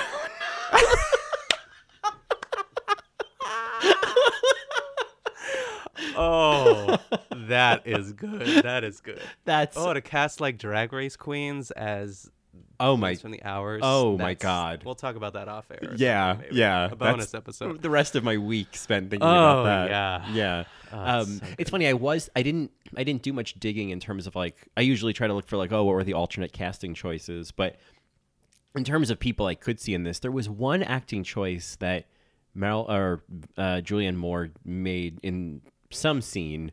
Um, I think with Kitty, and it reminded me of um, Cynthia Nixon, and I was like, I would love to see Cynthia Nixon in this role. Um, I saw her in there was a production on Broadway a couple years ago of The Little Foxes, and she played she and Laura Linney like alternated. They like did two of the roles in Rep. Oh yeah, yeah, yeah, yeah. And like Laura Linney was definitely I the one I saw the ones I saw them play. I was like that was the right choice because there were Yes. there's clips on YouTube. I can send you one. Um, I'll send you the one that's making me think about this. But there's clips on YouTube of each of them doing the same scene, playing a different character, and uh, the character that Cynthia Nixon plays, Birdie, has kind of a Laura Brown quality, and she's great. She's so good. So, like, not, I mean, I think there's certain things Julianne Moore does in this role that, like, only Julianne Moore can do. Um, Yeah. But if I had to do alternate casting, that was someone who just popped in. I was like, Cynthia Nixon. I know she's kind of doing the government thing these days, but, like, great actress. Yeah, honestly, it's like I thought of that game too as I was watching this, but like there's part of me that just can't.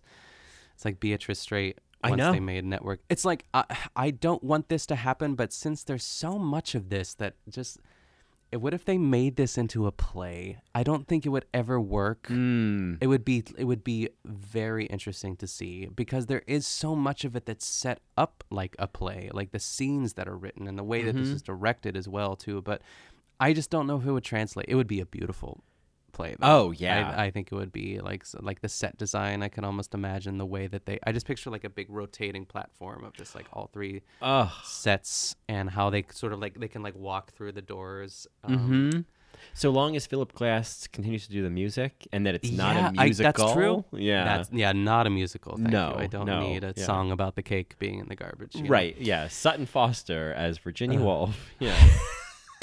no. No, thank you. Patti LuPone as Mrs. Latch. You know. I've got cookies. I know. you want to see my basement? Still wear a hat? Yeah.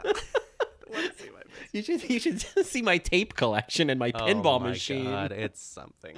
Oh my god, those Patti LuPone touring Oh, her yeah. family room videos. This is the only thing that's going to get me through the next month of Yeah, this it kind of ties into my BSA of the week. That's Great. not my BSA of the week, but it's it's influenced by it. Yeah, Great. That's good. Um, so I think that we've covered everybody. I mean, Richie, I forgot the, the little actor's name, but he Yeah. is fantastic. Yeah, I mean, what an adorable little boy. yeah, yeah. Uh, so let's now go back to uh, Richmond, and Yes. um, I, I feel like I know I kind of excused Nicole Kidman from this because she's like the winner of everybody, but I mean, it is worth mentioning. Like, what do you think of Nicole Kidman in the hours?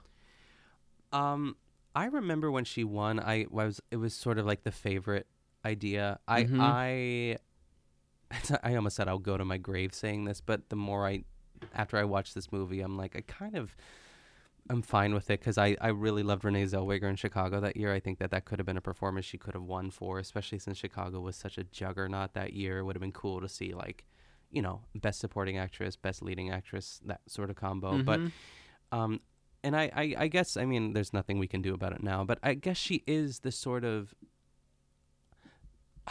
I don't want to say the lead in the sense of like most screen time because I don't I think it's like divided pretty well, I think. Mhm. But like she is the she is the reason the story exists. The care, like the Virginia Woolf specifically, is the reason that this exists because that's the the through line is Mrs. Dalloway, and it, it is seen sort of through her eyes, I suppose. Maybe not quite through her eye, but um, She's kind pencil. of the catalyst of the story in a way, you know? Yeah, it's it begins and ends with her. Yes.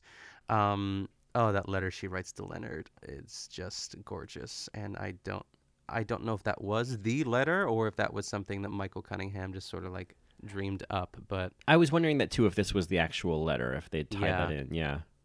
Um, um, yeah, I was just kind of looking through in terms of like, she was kind of the favorite to win. I mean, Critics' Choice Awards, uh, Julianne Moore won for Far From Heaven. Uh, oh yeah, and then but yeah i mean for the most part it to me it feels like it is in terms of like i don't want to say oscar bait because i really don't think it was that but in terms of performances that win oscars or get recognized Yeah. it makes sense she's playing a, a, a known historical character she's doing Yeah. a huge transformation she's doing a physical transformation um, it's it's a role that it, it's a um, in terms of her celebrity identity, it's a transformation because Mm-hmm. uh, Nicole Kidman, obviously, certainly up until that point, was very much known for being beautiful in movies, and and Yeah. that is part of her image. And so to then be doing this movie where she's practically unrecognizable and she's you know dressed down and she's she's playing a troubled person. I mean, these are. It doesn't surprise me that she would win Best Actress and would get recognized. Um, I think that it is probably some of the best work that Nicole Kidman's done. yes, Uh, absolutely. and I What are your opinions on Nicole Kidman? I don't think we've ever really like talked. I'm sorry to interrupt. No, there. Sorry. I think Nicole Kidman is really good in this. I, I to be totally fair, or to be honest, I think that it's kind of like a uh, Julia Roberts and Erin Brockovich situation where it's like, well, it's kind of career best. This is like the best thing Sure. I've ever done. So like, I'll give you a lot of points for that. Nicole Kidman in general is an actress that feels a little bit more limited in range, certainly from Meryl Streep and Julianne Moore. Um, I think that she, it's like I also could see like her winning the Oscar because it's like in some ways, while Julianne Moore has some of the most heavy lifting in the movie, it's like Nicole Kidman had to work the hardest to like meet them, uh, their like skill level. Because I just think she's a different kind of actress. I think she does. I, I think that she just for me has somewhat more of a limited range but i mean you know it can certainly be really effective in the right role um, Yeah.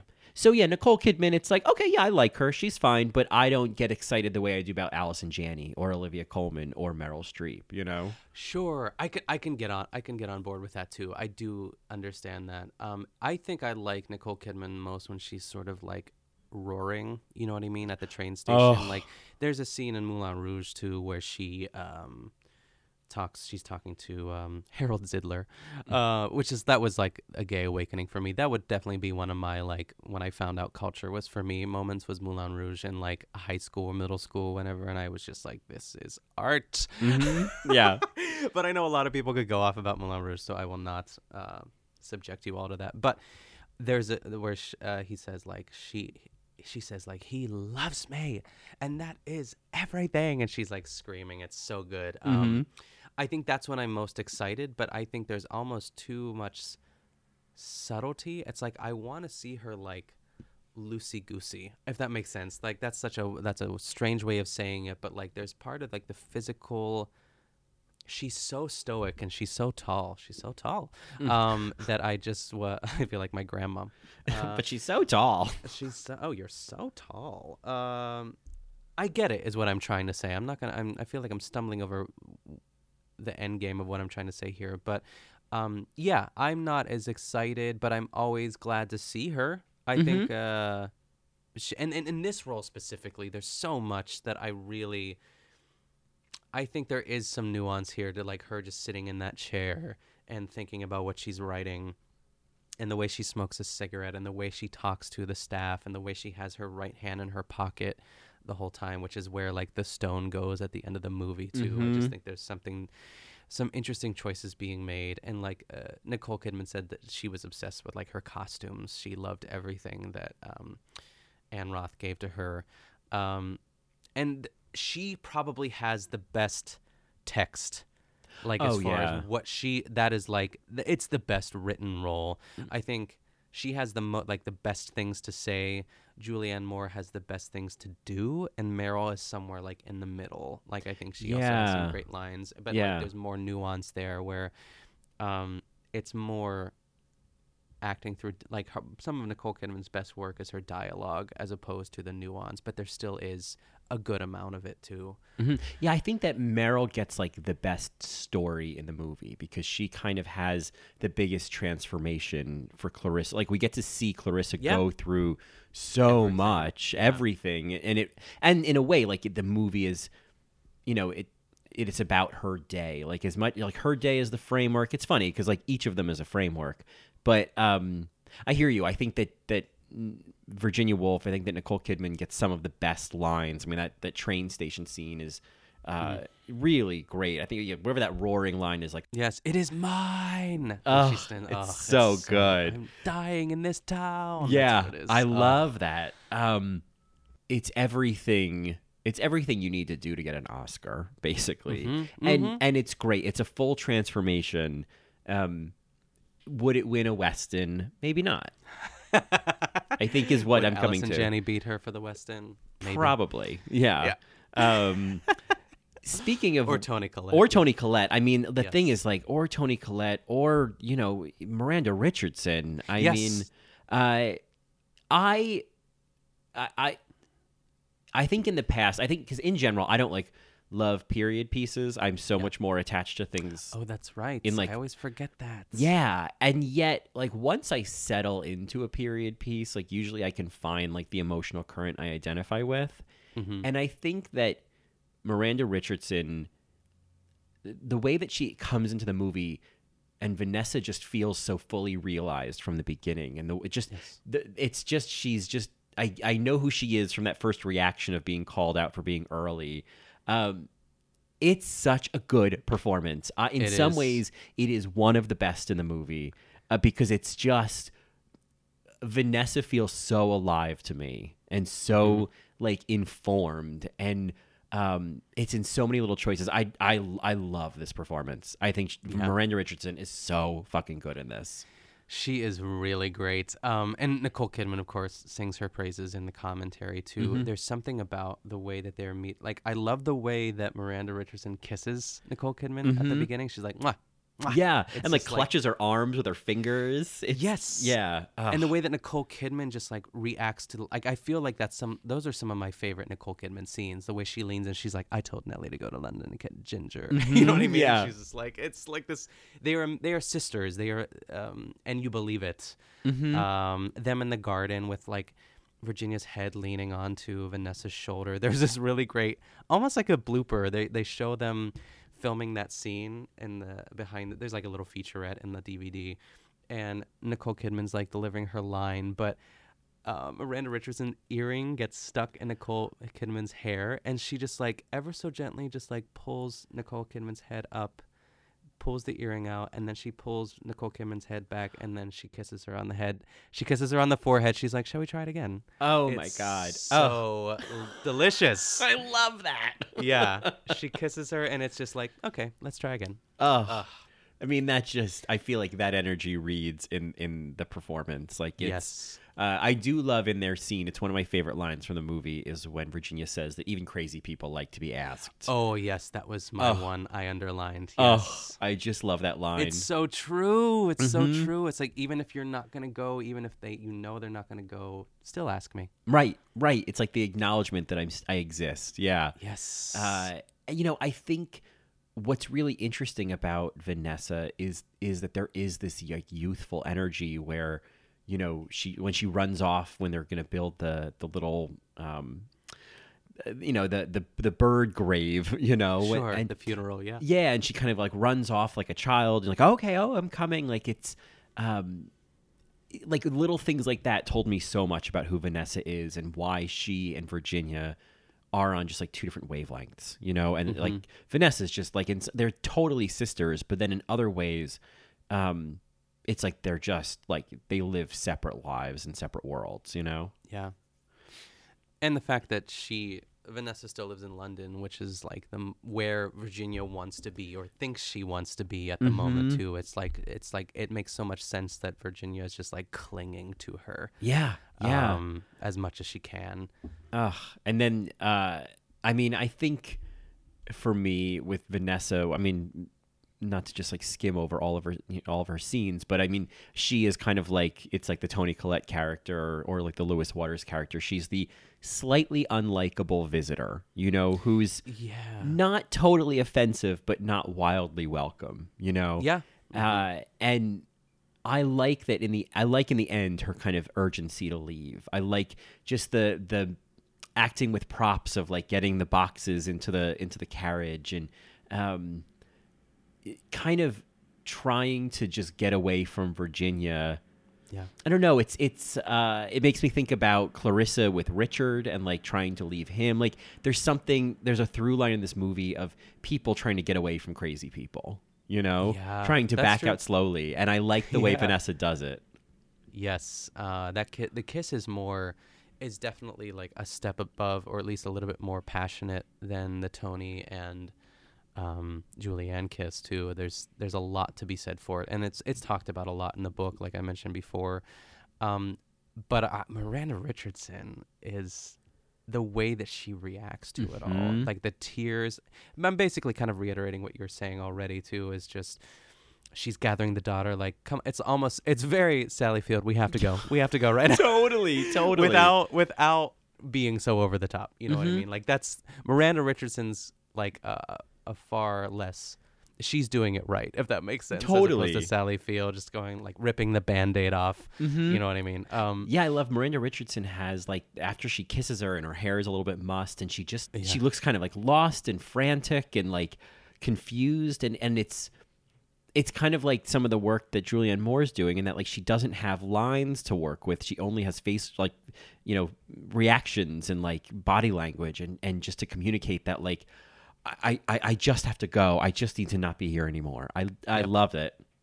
gonna miss the train and that little girl um she's like goodbye and nicole kidman's like goodbye little girl and then two large tears that's one of my favorite parts of this scene is like the way that she blinks and they just fall Ugh. perfectly it is art Yeah. it's like it's so good Nicole is really good at the subtle tear because yeah, she does it at Oh, the train station too. We get a tear.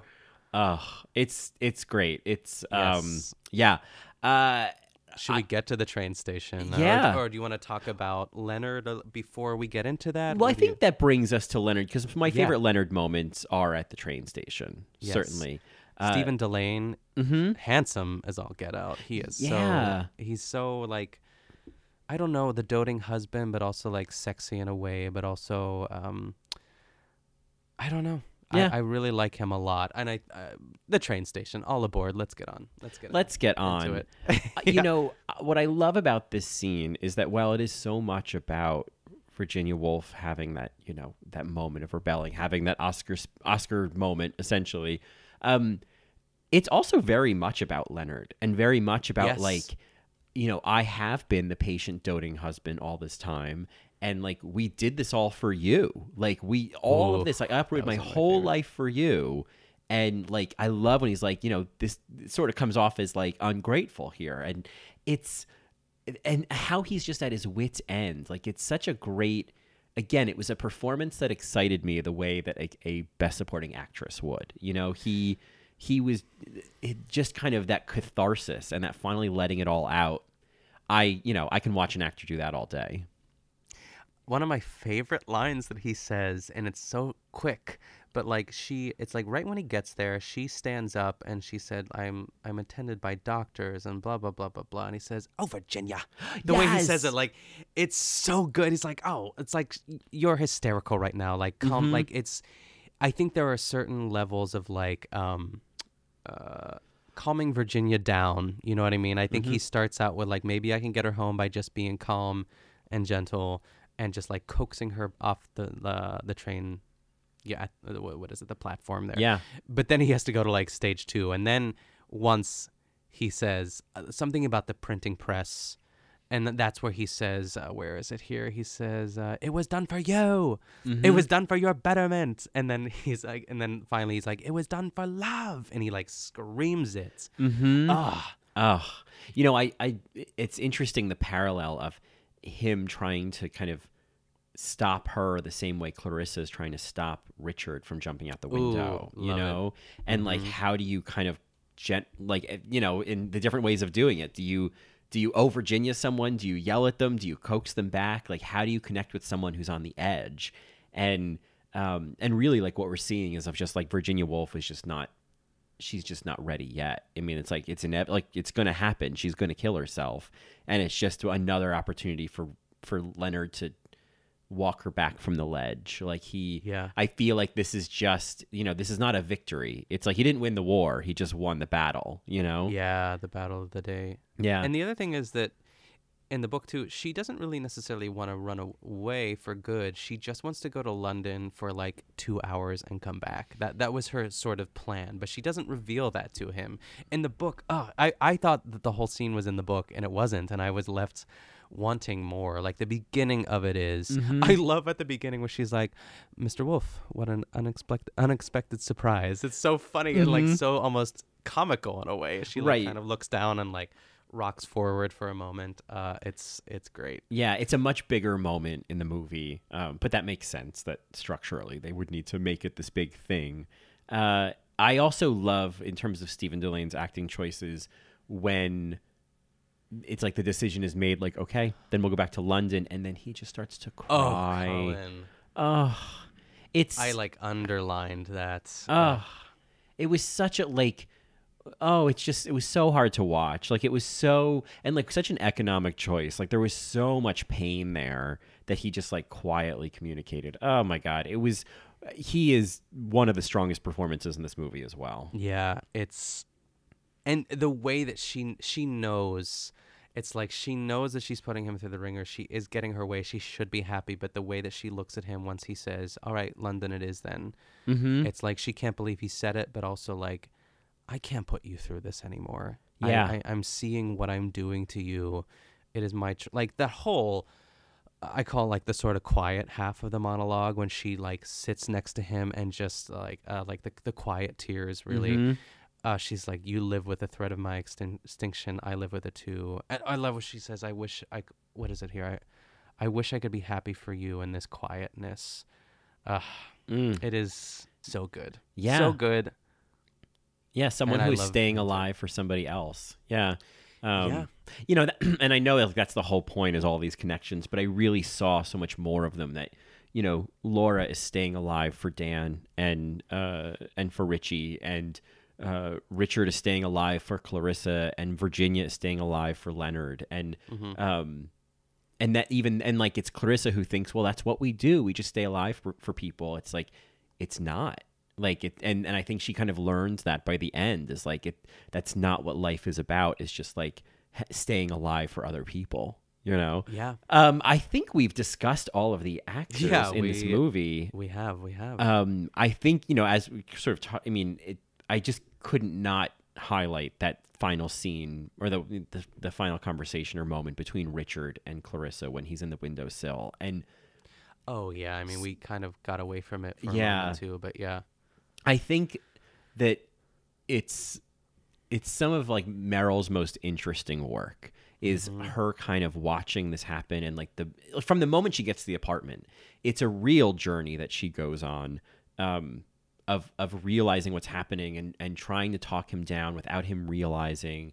And the way that she's like, you don't have to, you don't have to go to the party. You don't have to do anything you want. You have to go to the ceremony. Yes, Like, yeah. all of the notes that she's hitting, that she's in, like she's trying different tones that she will hope will connect with him. You know, Uh-huh. even when she says like talking about her day, and she's like, like Mrs. Dalloway in the book, like she talks to him like he's a kid. You know, Yeah. And when he says that, like, you know, I've stayed alive for you all this time, but now you need to let me go, and she goes, hmm, like she does this little hmm, and it's so Anne Uh-huh. Hathaway in Brokeback Mountain on the phone with Heath Ledger. oh yes, It's another. so that hmm.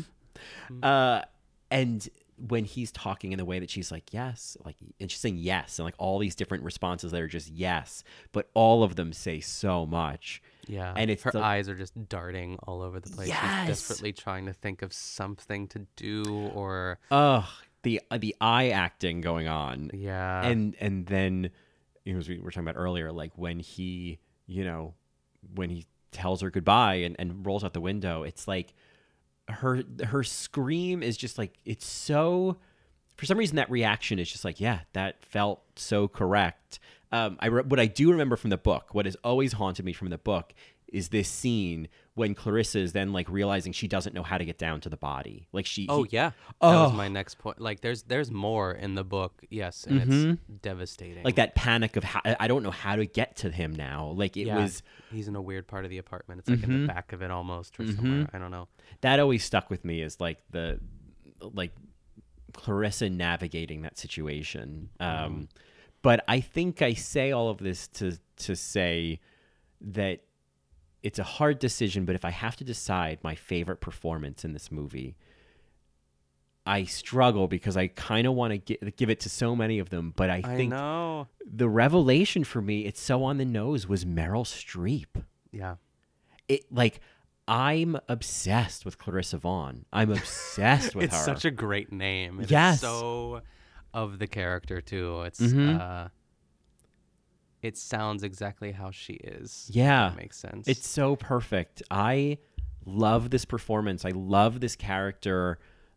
I just I I could watch this movie over and over. I started watching it again this morning, thinking, oh, I'll just watch some clips and just refresh myself. no, and I just sucked in Oh. into the current. yeah, the it- river. I just I I went right under, and there went my shoe. You know.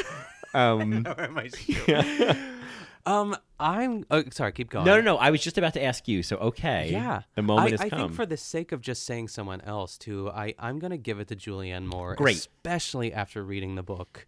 I think I'd be interested if you have the time, and I mean, we all got the time, Mhm. um, to read it again and just kind of get some of those notes that she's playing. Um, it it really does heighten it, and I think she has a more difficult job, like we talked about before, just really playing de- depression um, without it just becoming completely flat. There are there's so many things underneath the surface, and we didn't talk about it too. But the hotel scene where she where the water comes up and how gorgeous that shot is, like. I just. And she said that she was really terrified of filming it. Like they showed her what was gonna happen. They like Mhm. it's basically the bed is up on this platform and they lower it into water, Mhm. and and they, she has to like be absolutely still the whole time. Yeah, I remember Um, watching her during that scene and seeing the way her body just like is thrown. Yeah. It's it's she's not resisting it, and I was thinking, oh, that must be so scary. Yes, I would be terrified, but I also I love that they did that. I love that that was a choice by Stephen Daldry too. So, um, yeah, I mean, we could go for it's like, is it Toni? Is it Miranda Richardson? Even it's well, then there's the question of like best featured. You know, what this is the Westons. You know, there are those one scene roles because it's hard to compete with what Meryl and Julianne Moore are doing, and I'm glad we picked them. But and then everyone else, it's like okay, so if we look at this as like best featured player, you know, it's still really hard. It's still really hard. it's like I almost want to go to the men too. It's like I know. Well, I mean, I, I'm struggling because it's like, you know, Miranda Richardson is fabulous in yeah, this. yeah, that was kind of my first instinct too. Um, Then there's Allison Janney, who I just love. And then there's the flower shop scene. There's Barbara, played by Eileen Atkins, in the Uh. flower shop scene. And I love that scene. And I love, like, oh, what a what a blessing though to have so many options. Let's just take yeah, that in just for a options, uh, buckets of options. buckets, Ugh. flowers, nominations, just nominations, buckets of PSAs. I don't know. It's like I I have to pick a man and a woman. I'm gonna do Okay. it. I think I think it's Miranda for me, Miranda Richardson, and I think I think Stephen Dillane as, as Leonard. I just think those are my two. Like Mhm. as it's, it's like almost like Ed Harris is a given. It's like the Moira Rose is always the given, but we love course. the Alexis. I think Ed Harris. We we said enough enough about Ed Harris. He's not in this category. I think it's like it's It's- yeah. Stephen and only Stephen. Yeah. Um it I agree. I think that Stephen Dillane is so good in this. Um I love Jeff Daniels, of course. Uh Yeah. you know, and what we hadn't mentioned and I want to also I think which does tip things a bit in Julianne Moore's favor for winning is like she does a great job as the older Mrs. Brown, and I know they redid that as well. They did. They cast an old woman, and it Mhm. just didn't work. the Yeah. way they wanted it to. and I was thinking about that. It was like it wouldn't, and and I was wondering if the makeup it would have aged well, or if it would have been kind of like, eh, didn't really doesn't totally work in 2020. But it works. I think It's some great work. Yeah, older Laura Brown is excellent, and I love the way she gets kind of emotional after Julia hugs her. Like that's a beautiful Oh, note. yes. Yeah. Uh, so it's almost like God, she's doing. Julianne Moore is doing so much work in this movie. Yeah. Um. So I'm I. I'm happy that you picked her because I, I'm Yeah. like, okay, good. I just need to know that she won something. Yeah, exactly. Yeah. Um, exactly. Yeah, and then of course, I mean, uh, then it's like, okay, or do I just give it to Philip Glass? I know. Honestly. Yeah. Ugh. There's so many. There's an abundance of riches here that we could. Yeah, abundance of upon all these richies. people. yeah. Little Richie. Um, Uh, and that actor's name was Jack Rovello. Just since we've named everybody, just so we're Okay, naming everyone. yes. Um, well, that was uh, those were the best two hours of my life discussing the hours. Uh, I mean, I just, uh, I'm so glad. I'm so glad we talked about this movie. Me Um, too, and I didn't know I would be so excited or thrilled, or I'm so glad that it's back in my life again. In a Same. great way. I feel like yeah, I I'm absolutely I I bought the book on tape and it's Michael Cunningham reading it. And I think Oh, I interesting. I just like wasn't in the space at all this weekend where I like wanted to listen, but I have the book as well. And so one way or the other I'm going to reread it. Uh um that being said, uh as usual, we always like to end our show with a BSA of the week, despite all the BSAs we've just discussed this week. Uh, BSA of the week, for those uninitiated, is an actor or a performer or I guess an actor or performer, an actor, a performance, a food, a thing, a song, anything in our lives that is acting as the best supporting actress in our lives. Uh, so you hinted at it earlier, but what is your BSA of the week? Oh, it's a play on Patti. Um, Patti LuPone, uh, as most, I mean, most of the gays and gals know at this point, who are really our core audience here. Yeah. Um, has been posting videos of her just basically, you know, drinking a ton of Pinot Grigio and just dancing around her basement. Uh, Yeah. But it's it's lovely. I've kind of fallen off from it. I've seen like two of them, and then um, I was like, all right, I get what's going on here. Unless there's something really crazy that happens, maybe I'll tune in. But another one that is just so subtle and lovely and just makes me love her so much more is Glenn Close on Instagram. Have you seen these videos, Colin? No, I Oh. I I love just the statement Glenn Close on Instagram. Yeah.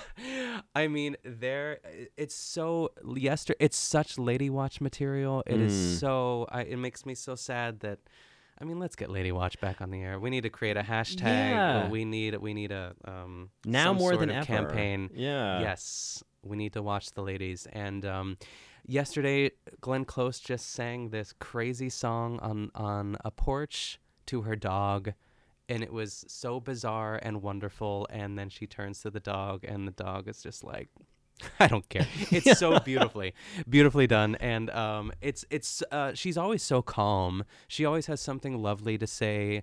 She shows these like little characters that her and her family like built out of like clay. They're like these little monsters that are weird and uh, just adorable. And I I just love Glenn, and it's so nice to see her um, just making the best of the situation and uh, figuring it out figuring it out Instagram. Because there is a video I can't remember the first time she took a video she like had this two minute long introduction then she finally gets to the subject she wants to talk about. She's like i wrote this letter about something and then she starts reading it and it cuts off. It's so it is magic. Colin, think it I've is- seen that. yeah, I can't remember what it was. And she says like it was something Oh, I remember what it was. It was when Notre Dame burned. And I'm not that I'm laughing with that, but I remember. Oh, she's like, I I wrote this letter when I first saw Notre Dame, and then she pulls up the letter and she's like Notre Dame, and then it cuts. It is It's it's so good. It was. It's the. It's like the fact that it was this like super serious thing, and here's Glenn Oh, Close getting ready to be serious, and then it just cuts her off. And then the best part is she comes back later with the, a video. She's like, "Well, it seems that I don't know how to work any of this." it's so adorable. I love her, oh. and if anyone needs just like a nice, calming sort of escape that is still on social media, I know social media is kind of like a minefield these days. Check out Glenn Close on Instagram. Yeah. It's it's worth your time. Yeah, well, just for reminding me of the the the letter fail, I'm I am Oh, it's so absolutely. uh, that's great. Thank you for that. Um, And uh, Glenn Glenn Close, I hope you're still keeping some distance in these trying Sure. times. We need you to win that Oscar. I know we need you. Um, my BSA of the week is the movie The Hours. Honestly, yeah. Honestly. It was hard for me to like Yeah. stray away from that, but Like- I fully agree. the moment that I, I put it on and, you know, got high, which I think was the right thing to do because I knew this movie enough to be able to follow along. But like, Yes. the weed would help me see it in new ways. And it just sometimes the weed just hits the right way. Sure. And it was like just the perfect storm of just the music and the movie and and the reminding like remembering how significant this movie had been to me like in high school and like Yeah. having those feelings again and like oh my I was so I think there were times where I was watching and I was like, "Oh, am I crying? Oh, I think I've been crying." Oh, Yeah, and the like silent Virginia Woolf tears. Yes, like how long? Like how long have I been hamburger? You know? yeah. That's why I look like hamburger the whole movie. totally and i was like i felt like hamburger by the end and i just i was and it wasn't that i had just like been sobbing the whole time i just had had so many emotions stirred up and Oh yeah.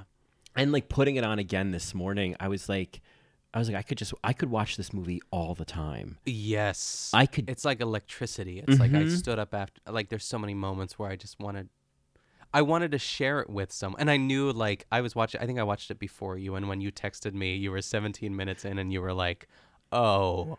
oh Like, god I was like I knew exactly what you were going through. It was yes so it was just that feeling i just this. this like Yeah. it- and uh, oh, it, it gave me so many good feelings and there's so few movies that do this for me and um i'm just yeah i i echo what you said i'm so happy this movie is back in my life because it's back and it's staying and i'm spending time with it and i'm gonna go watch all those Oh, yes. all those clips on youtube all those good Oh, morning please. america interviews from 18 years ago and you know what? Uh, I will send this send the bad call out there to all our BSA listeners. I uh, I assume there has to be there has to be excuse me um podcast episodes about this on other movie um, Mhm. podcasts, and I cannot find any of them because when you type in the hours, at least into iTunes or like the podcast app, there's so many other podcasts that come up with like you know pop culture happy hour and other Mhm. things that it's I'm having trouble finding it, and I typed in the hours movie, the hours film, the hours Meryl Streep, and I'm not finding things. So if anyone knows of a